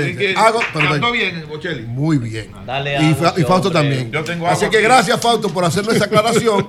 y ojalá que esa ley tome el curso que tiene que tomar, porque evidentemente fue un error de parte del gobierno impulsarla del presidente Luis Abinader. Miren, por otro lado, yo he estado planteando, no por ahora, por lo que pasó en las elecciones municipales, sino desde siempre he estado planteando, desde que Leonel y Danilo empezaron a tener problemas, que siempre sumar es mucho mejor que restar y que entenderse mucho mejor que pelear. Desde que empezó el pleito entre Leonel y Danilo, me acuerdo en el 2014, me acuerdo en el 2000, primero en el 2007 cuando Danilo enfrentó a Leonel, luego en el 2014, luego en el 2016, luego en el 2020. Siempre mi posición ha sido tradicionalmente que hay que sumar y no restar, que hay que entenderse, porque a fin de cuentas, tanto Leonel como Danilo, y ahora, ¿verdad? Abel como el nuevo liderazgo que emerge en el Partido de la Liberación Dominicana, todos en el fondo, formados por Bosch, seguidores de Bosch, y con una orientación política global muy parecida con sus variaciones especiales, pero en sentido general buscan los mismos fines. Entonces, cuando se produjo la situación en el 2019, que Leonel Fernández se fue del PLD, que yo creo que es uno de los errores más graves que ha cometido desde mi punto de vista Leonel Fernández, porque si Leonel no se hubiera ido en el 2019 del Partido de la Liberación Dominicana, hoy fuera el candidato del PLD con todas las posibilidades de ganar. Lo demostró el PLD, que es una estructura, a pesar de todo lo que ha pasado, de la más sólida y más fuerte que ha tenido el país en toda su historia y que sigue teniendo. Pero Leonel entendió que perdió en ese momento. Si Leonel hubiera hecho lo que hizo Danilo cuando perdió en el 2007 en la convención interna, que se quedó tranquilo, calmado y esperó, después fue el candidato al PLD y ganó. Si Leonel hubiera hecho eso, hoy fue el candidato al PLD y hubiera ganado. Muchos dirán, bueno, pero eso no fue lo que sucedió. Lo que sucedió es que ya Leonel tiene otro, otro, otro partido, es cierto. Y que ambos, con justa razón, los dos partidos quieren fortalecerse de cara, a mí me da la impresión, es la, la lectura que entiendo, ya no de cara al proceso del 2024, sino del 2028. Es decir, es muy difícil creer que la unidad no valga más que la división. Es muy difícil creerlo. En cualquier área, incluida la política, con sus realidades, con sus situaciones especiales. Porque, señores, oigan bien, lo que pasó en las elecciones municipales, yo reitero, si el gobierno y el presidente Abinader hicieron eso en las elecciones municipales, imagínense lo que harán en las nacionales donde está en juego el propio, la propia candidatura del presidente. Será, yo no digo la compra, cosa, sino el esfuerzo, porque todo el mundo habla de la compra y todo esto, perfecto, eso lo hace todo el mundo. Yo estoy hablando del esfuerzo, el gobierno entero y todas las instituciones que ganaron y todas las alcaldías y todo eso a favor del presidente va a ser mucho mayor. Entonces, ¿qué es lo único desde mi punto de vista que podría provocar que haya una segunda vuelta? Un golpe de efecto importante y una acumulación de fuerzas unificadas, porque de lo contrario, si van separados, nadie quita que no pase lo mismo que las municipales. Nadie los quita. Por eso digo, tal vez los estrategas del lado tanto del PLD como del lado de la Fuerza del Pueblo han entendido, pues ya prácticamente es una decisión de que van a ir separados, que lo más conveniente es ir separados, que cada quien demuestre su fortaleza, a ver si pegan con una segunda vuelta. Yo lo dudo que separados haya segunda vuelta. Yo lo dudo, quiero estar equivocado, pero yo lo dudo.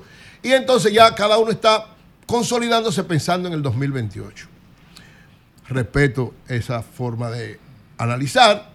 Yo no soy de ninguno de los dos partidos, no puedo imponerle a nadie, pero yo reitero mi planteamiento y ojalá tanto Leonel Fernández como, eh, como eh, Abel Martínez y Danilo Medina, aunque no es candidato, pero es el líder del PLD, pudieran entender, el pudieran tener sentido de la historia, porque yo creo que los tres perdieron el sentido de la historia. Lógicamente, lo más conveniente es entre Abel y Leonel, el que no ha sido presidente es Abel. El que tiene la estructura política más fuerte es Abel. ¿Cómo? Y el que desde el punto de vista real debería crecerse ante la historia en este momento, desde mi punto de vista es Leonel Fernández. Es decir, si usted ha sido tres veces presidente de la República, no una, tres veces presidente de la República, si usted vio, si el interés real es que quienes están conduciendo el país no lo sigan conduciendo, entonces ah, ponga los intereses de usted y de su partido por debajo de los intereses que podrían lograr lo que buscamos, que es una segunda, lo, lo que buscan como institución todos, una segunda vuelta. Entonces, ¿qué sería lo más conveniente, lo más, desde el punto de vista, digamos, viéndolo en términos históricos? Que Leonel apoye a Abel. Eso sería lo más conveniente. Y que ponga a Eury, Omar. Eury, Eury, el Leonel PLD vaya- tiene la estructura, es cierto. Sí. Pero el liderazgo como figura lo tiene O sea, Leonel. Abel no tiene ese liderazgo, No, pero- pero- entonces yo creo que eso no se puede Que Leonel, comparar. Perdón. yo dije que yo Lo dije que- que Leo- escúchame, lo que Leonel ocurre en, que- la- que- en que- las que mediciones como- lo que pasa, de este fin camarada, de tú tienes semana. que, tú- como, como, como, eh, digamos, estadístico, eh, demostrar cómo entre dos, cómo una elección entre dos no queda decidida. Pero déjame decirte lo siguiente. Claro, Claro, no, sería- no, mira, mira, ¿Cómo por una, sería- cómo una elección entre dos no queda decidida? Porque, porque Sería la segunda vuelta adelantada. No, yo te lo porque, digo, mira entre por tres, porque entre tres se divide el voto. Entre dos no hay manera. Exacto. Porque el, tendría, tendría que el voto en blanco o el voto. que generen eh, No, por, mira. por ejemplo, ir una cantidad de gente y votar en blanco. que gasten sus esfuerzos si, el lo, esfuerzo si lo que la gente hace es que se abstiene, ese voto no cuenta. Nada más cuenta el de los tres que van.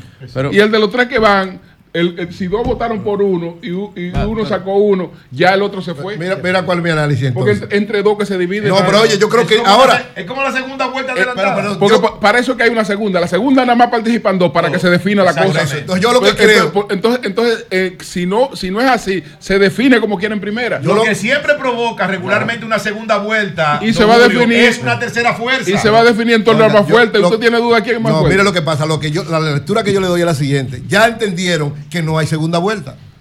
Lo que yo, lo que yo entiendo.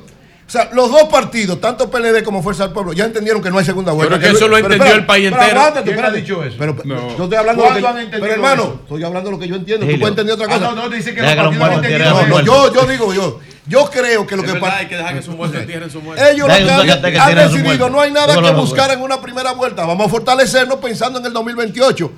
Y tal vez sí pueda haber una segunda, porque ya no es seguro para ellos. Entonces, como se están fortaleciendo. porque que si de verdad quise. Oye, Julio. Pero que tú te sacrificas. Pero, ¿para pero escúchame, pero Ok, déjame decirte. pero tú el efecto tú- unidad pero tú- provoca. Pero, por ejemplo, Eury, tú te sacrificas para algo. Yo me sacrifico porque estoy buscando un objetivo futuro. Pero ya tú estás descartando el objetivo que yo estoy buscando. Yo no estoy buscando ningún Pero ¿cuál es el objetivo. objetivo futuro? Es que si tú pones a dividir el voto entre dos, el voto está decidido. No, Está no, decidido. el, no, voto, el, voto, el voto está No. decidido porque no hay manera. No, Mira, hay manera- no hay- gana. no hay manera de que no te gane es alguien. ah, Ah, ahí, ahí Luis te gana con un 70. No hay manera que no te El gane alguien. el, El voto problema, entre dos está es que lo que decidido. está decidido. Por eso es que hay una segunda. Por eso es que en la primera participan varios. Pero es que no hay garantía de segunda vuelta. Lo que están diciendo es. ya no hay. Oye, oye lo que están Es diciendo. que no hay garantía garantía. Espérate, no, por eso. No, con esa decisión, No, no lo que están garantía. diciendo no hay garantía de segunda vuelta. Es que no hay. Por vámonos entonces La separadoras. única vez que La- se ha celebrado una segunda de vuelta la- aquí, la primera Sí, pero- participaron tres. No, pero eran otras circunstancias No diferentes. importa, no había un acuerdo. Nadie se muere en la víspera. si Concéntrense en lo congresual. Si Alianza Sí, Rescate, de mí. si Alianza Rescate RD quiere tener un buen papel desde Eso mi no punto de vista en la las elecciones de mayo debe ir aliada únicamente con un solo candidato en las 32 provincias y con un solo candidato presidencial. ¿Por qué de lo contrario? De- si van separados, están diciendo no tenemos nada Bien. que buscar, el presidente gana y probablemente seremos fuertes para en el 28 y yo creo que eso es un Bien. error del presidente Fernández, de Abel Martínez y de Danilo Medina. Los tres perdieron el sentido de la historia. Cambio fuera. El sol de la mañana. El sol de la mañana. El Sol de la Mañana presenta Balcón al mundo. Balcón al Mundo con el periodista Pedro Sepsek. Bien, don Pedro, buenos días, adelante. Muy buenos días, muy buenos días. Estaba escuchando con mucha atención, qué interesante la, la conversación que tenían. Eh, mi único eh, aporte muy humilde eh, para el candidato Abel es que se cuide si aparece por algún lado algún Caín. Lo demás, ustedes saben más que yo. En todo caso, eh, los llevo a lo que está pasando en varios lugares que desde este balcón eh, sorprenden en, algunas situaciones. Eh, no entiendo por qué eh, Nikki Haley siguió hasta esta primaria en Carolina del Sur en la competencia cuando era un hecho que iba a perder y por amplio margen y este era el estado que en todo caso podía eh, vamos a decir eh, pensar que le haría más fuerza al expresidente Donald Trump el expresidente ganó por 20 puntos eh, curiosamente del lado de Haley se eh, festejó como si fuera una especie de, victoria eh, porque en otros estados le lleva 45, 50 puntos de- de- de ventaja. Entonces, es uno de esos misterios, es un hecho que el, el señor Trump será el candidato republicano y si no ocurre nada extraño, eh, será quien se enfrente, si no ocurre tampoco nada extraño, al actual presidente eh, Joe Biden. Lo, curioso es que sigue, y esto lo mencioné en otras ocasiones, eh, sigue eh, muy parejo el número en términos de las encuestas nacionales, aunque el expresidente Trump tiene ventaja en lo que en realidad es más importante, que son los llamados estados clave. Eh, de, ocho estados, en seis tiene ventaja, de los cuales en cuatro eh, la ventaja está por encima del margen de error técnico de, la, de las encuestas. Pero bueno, como hemos dicho en otras ocasiones, tiene que correr todavía mucha agua eh, bajo los puentes. Quería compartir algo que aquí en Estados Unidos y ahora esta semana eh, hubo una serie de reportes en el diario de New York Times que profundizan en este eh, tema que no solo tiene vigencia en Estados Unidos sino en cualquier parte del mundo. Yo no sé cómo se dan las cosas en República Dominicana en este aspecto, pero eh, hay una preocupación muy considerable porque hay muchas madres, muchos padres que ponen en las cuentas de Instagram fotos eh, de sus hijas que y, de sus hijos, pero sobre todo está pasando con lo de las niñas, niñas que en algunos casos tienen 8, 9, 10, 11 años y eh, ponen fotos en las que, por ejemplo, eh, mencionaban un reportaje que se publicó ayer en el New York Times, eh, una niña de, de nueve años y entonces está en bikini y hay una cantidad inmensa de comentarios de pervertidos, de gente que, perdón, ay, discúlpenme, eh, de gente que está permanentemente revisando las redes para tratar de, de pescar víctimas, unos comentarios horribles de parte de depredadores, eh, pidiendo que le pongan fotos sin el bikini, hablando de lo que le harían a esa niña, y estos son ejemplos de algo que muestran la cara oscura no solo de algunas de las cosas que pasan en las redes sociales, sino de esta mentalidad eh, tan, tan extraña de eh, madres que en lugar de pensar, caramba, debo hacer todo lo posible por proteger a mi hija porque en las redes sociales hay desgraciadamente muchos tiburones eh, y que han generado que muchos pervertidos traten de establecer contacto, se acerquen porque hay eh, mucha información que permite establecer dónde estudia esa niña, eh, eh, gente que incluso han descubierto que vive cerca eh, de eh, algunos de estos colegios en los que con la información que se pone en la cuenta de Instagram es fácil eh, establecer que, que esa criatura va allí y el resultado en algunos casos eh, puede ser desastroso. Entonces, un llamado de alerta. Eh, yo no sé si este es un problema que han visto también en, en República Dominicana, pero si no está ocurriendo, primero me alegro profundamente. Segundo, que estén muy eh, alertas, con los ojos muy abiertos, que este tipo de cosas en una sociedad donde eh, tristemente muchas criaturas, muchas niñas eh, son vistas como un blanco fácil para los pedófilos, eh, no tengan entonces eh, esa ventaja que los criminales no tengan con tanta facilidad acceso a información que le puede hacer daño a, a muchas criaturas. Por ahora lo dejo ahí y con mi agradecimiento y un gran abrazo. Bueno, pues muchas gracias, don Pedro. Muchas gracias. Sol 106.5. Bueno, tenemos aquí a Jaime Rincón en la línea telefónica que quiere Mi hermano Jaime, ¿qué pasó con Jaime? hacer una precisión. Adelante, Jaime. Saludos, don Julio, doña María Elena y a todo el equipo que le acompañan siempre en el sol de la mañana. Escuchaba temprano al amigo Rafael Linares decir que nadie se imaginaba que el pastor Dio Astacio ganaba.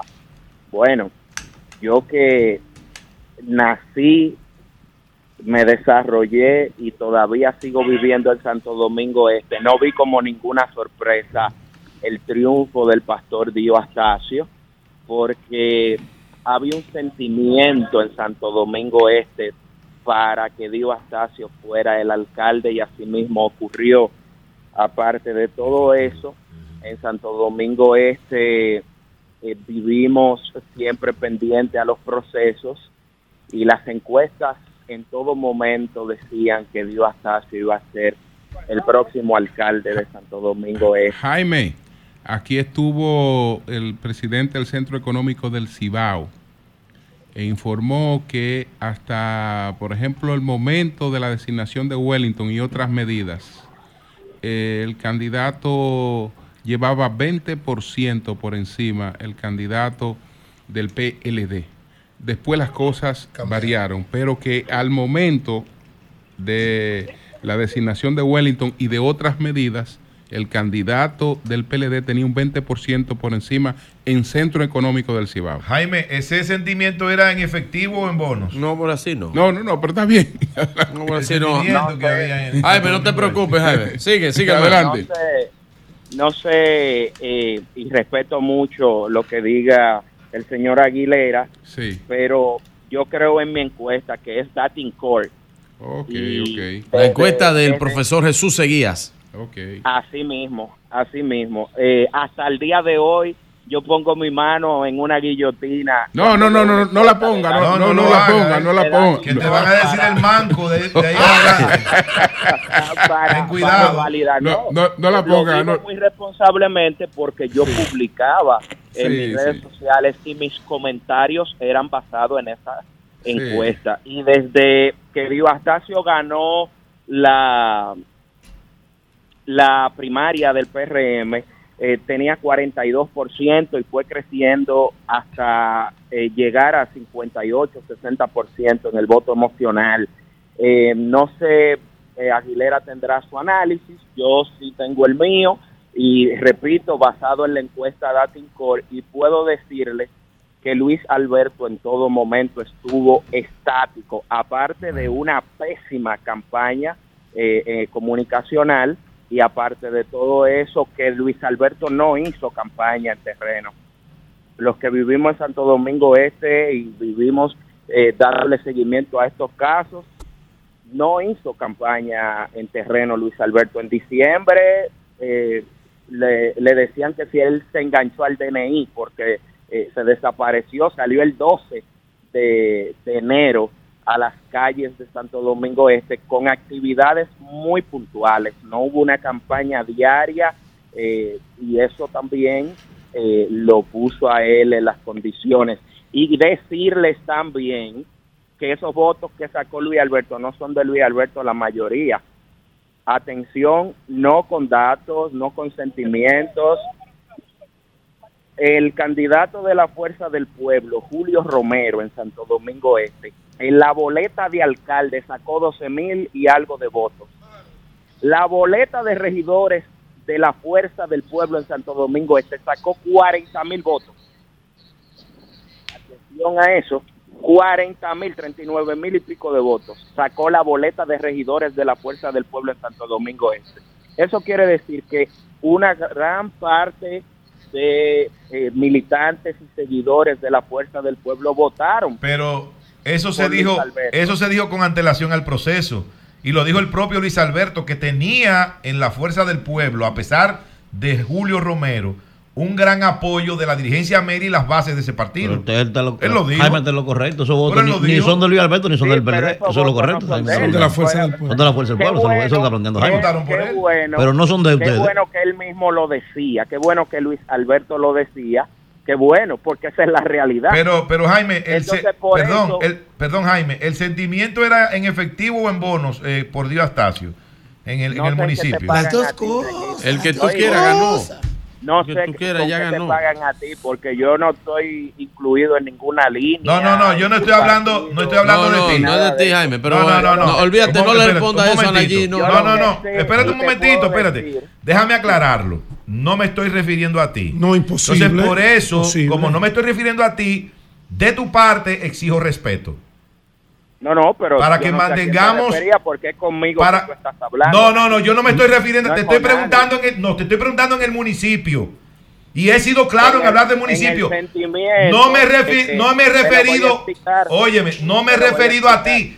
De referirme a ti, lo haría como hago cada acto de mi vida, de manera directa y responsable. No, pero, Yo no oye, tengo por qué Nayib, eh, utilizar Nayib. ningún subterfugio Nayib, para, para referirme a Bueno, una persona. Entonces yo te, tampoco, te- Nayib, digo, te respondí porque pensé que era a. No, a no. Jaime. no, no, puedo no, lo tomaste muy Te mal. puedo No. decir que el No, ¿y cómo va a pensar una cosa así, de la gente de Santo Domingo Este estuvo primero en la gran maquinaria que tiene Dio Astacio, primero en el voto cristiano y número dos en el PRM que a las 11 de la mañana ya esos votos estaban en las urnas de Santo Domingo Este. Dios. La gente por lo general, por lo general, le dio, fueron muy crueles con el pastor Dio Astacio. Y voy a decir de que llegaron hasta el punto de llegar a criticar a un hombre que nunca ha tenido ningún tema ni legal, ni de daño de su imagen, ni que se le pueda cuestionar, a cuestionarle su devoción de fe, su ministerio pastoral, lo cual fue una bajeza en todo momento y que su respuesta en el momento que ganó fue que él perdonaba todo eso.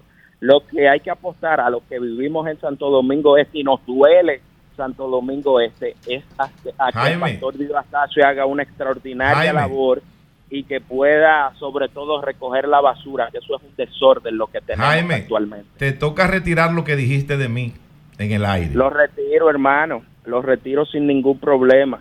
Gracias. Bien, bien. Gracias a ti. Un Y abrazo, hermano Jaime. próxima. Un abrazo, Jaime, cuídate. Está Un bien. abrazo. Está bien. Buenos días, adelante. Paz, calma y siempre. Buenos días. Ah, Sí, muy buenos días. Sí, Eh, sí, con mucho respeto, señora eh, Martínez Pozo, con lo que usted habló esta mañana de del sector eléctrico, eh, de su tema, muy bien.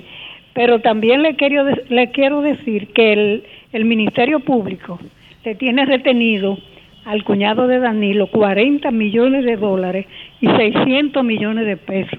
Y esos son del sector eléctrico. El Ministerio Público que se lo dé al sector eléctrico, porque eso no es de él. Eso es de la corrupción de Danilo, del gobierno de Danilo. ¿Ok? Perfecto. Buenos días, adelante. Buenos días, ¿cómo están equipo? Bien, bien, adelante. Sí, gracias. Mire, yo quiero hacer un llamado, cada vez que tengo la oportunidad lo hago y es con relación al medio ambiente.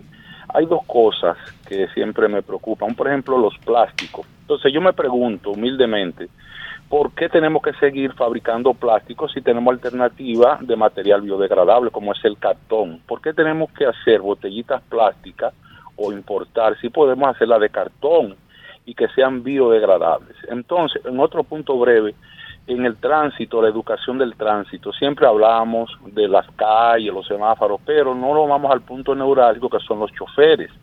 ¿Por qué no se fiscalizan los choferes, los doping, las consecuencias cuando se impar- eh, cometen una infracción? Todo eso lo podemos fomentar para que podamos mejorar en ese aspecto. Bien, pues gracias a ti. Buenos días, adelante. Buenos días. Hola, buenos días. Adelante. Sí, Buenos días, equipo. Dani González, de adelante. Sí. Julio, mire, yo estaba presente en la votación de Santiago Este de Cienfuegos. Sí. De Cienfuegos, Julio. ¿Ese Dani? Mira, y me Sí. dio vergüenza. Hola, Dani. vergüenza, Julio. Qué ver- Hola, ¿cómo estás? ¿Cómo tú estás, hermano? ¿Cómo te sientes Julio. hoy? La, caballa- la de caballada, la de caballada que hizo el PRM, Julio. Esa gente andaban era con saco de cuarto, comprando a la gente, Julio. Tenía saco gente, cuarto. dándole De a mí, de a dos mil Y me compré los votos. El gobierno del PRM, el gobierno del PRM era el cambio, pero fue un cambio a reversa. Dani. Criticaban mucho al Da- da- gobierno Dani. del PLD. Dani, allá, Dani, allá en. Brooklyn, allá en Brooklyn, allá en Brooklyn venden bola, bola de golpe. Oye, eh, Venden oye, lo que vengan aquí a Nueva York, que vengan aquí a Nueva York a comprar conciencia, que nosotros no cojamos la vida. Mira, vea donde el doctor Tapia. Allá, aquí. eh, es que el doctor Que Tapia es pediatra, aquí. ¿verdad? Sí, Sí, sí. ah, Oye, caramba. dilo, Era dilo. para que te recetara Dilo, que una pastillita, llama fluoxetina. Julio. Eso sirve, Dani, para la depresión. Dígame la vigilia, Julio. Julio, dígame Ay, la vigilia, Dani, tanto que te lo dije, Dani. conciencia. Tantas Que veces te lo dije, Dani. Los que vamos aquí los dominicanos, vamos a votar por Leonel Fernández. Sí, Dani, sí. Sí, Dani. Dani, no te voy a dar una primicia, Dani. Eh, Eh, en, la, en las encuestas Ah, no que cerraron este ya. domingo, eh, en dos que he visto de, eh, de firmas importantes, Vigilio, no hable de encuesta. el Leonel Vigilio, no hable de encuesta. bajó. Yo dije que iba a bajar 7 puntos, bajó 8. No, no, no, no. Bueno, No, no, me crean. No, no, bueno, no importa. No, no, no. Hugo Veras. Hugo Veras. Cambio y fuera.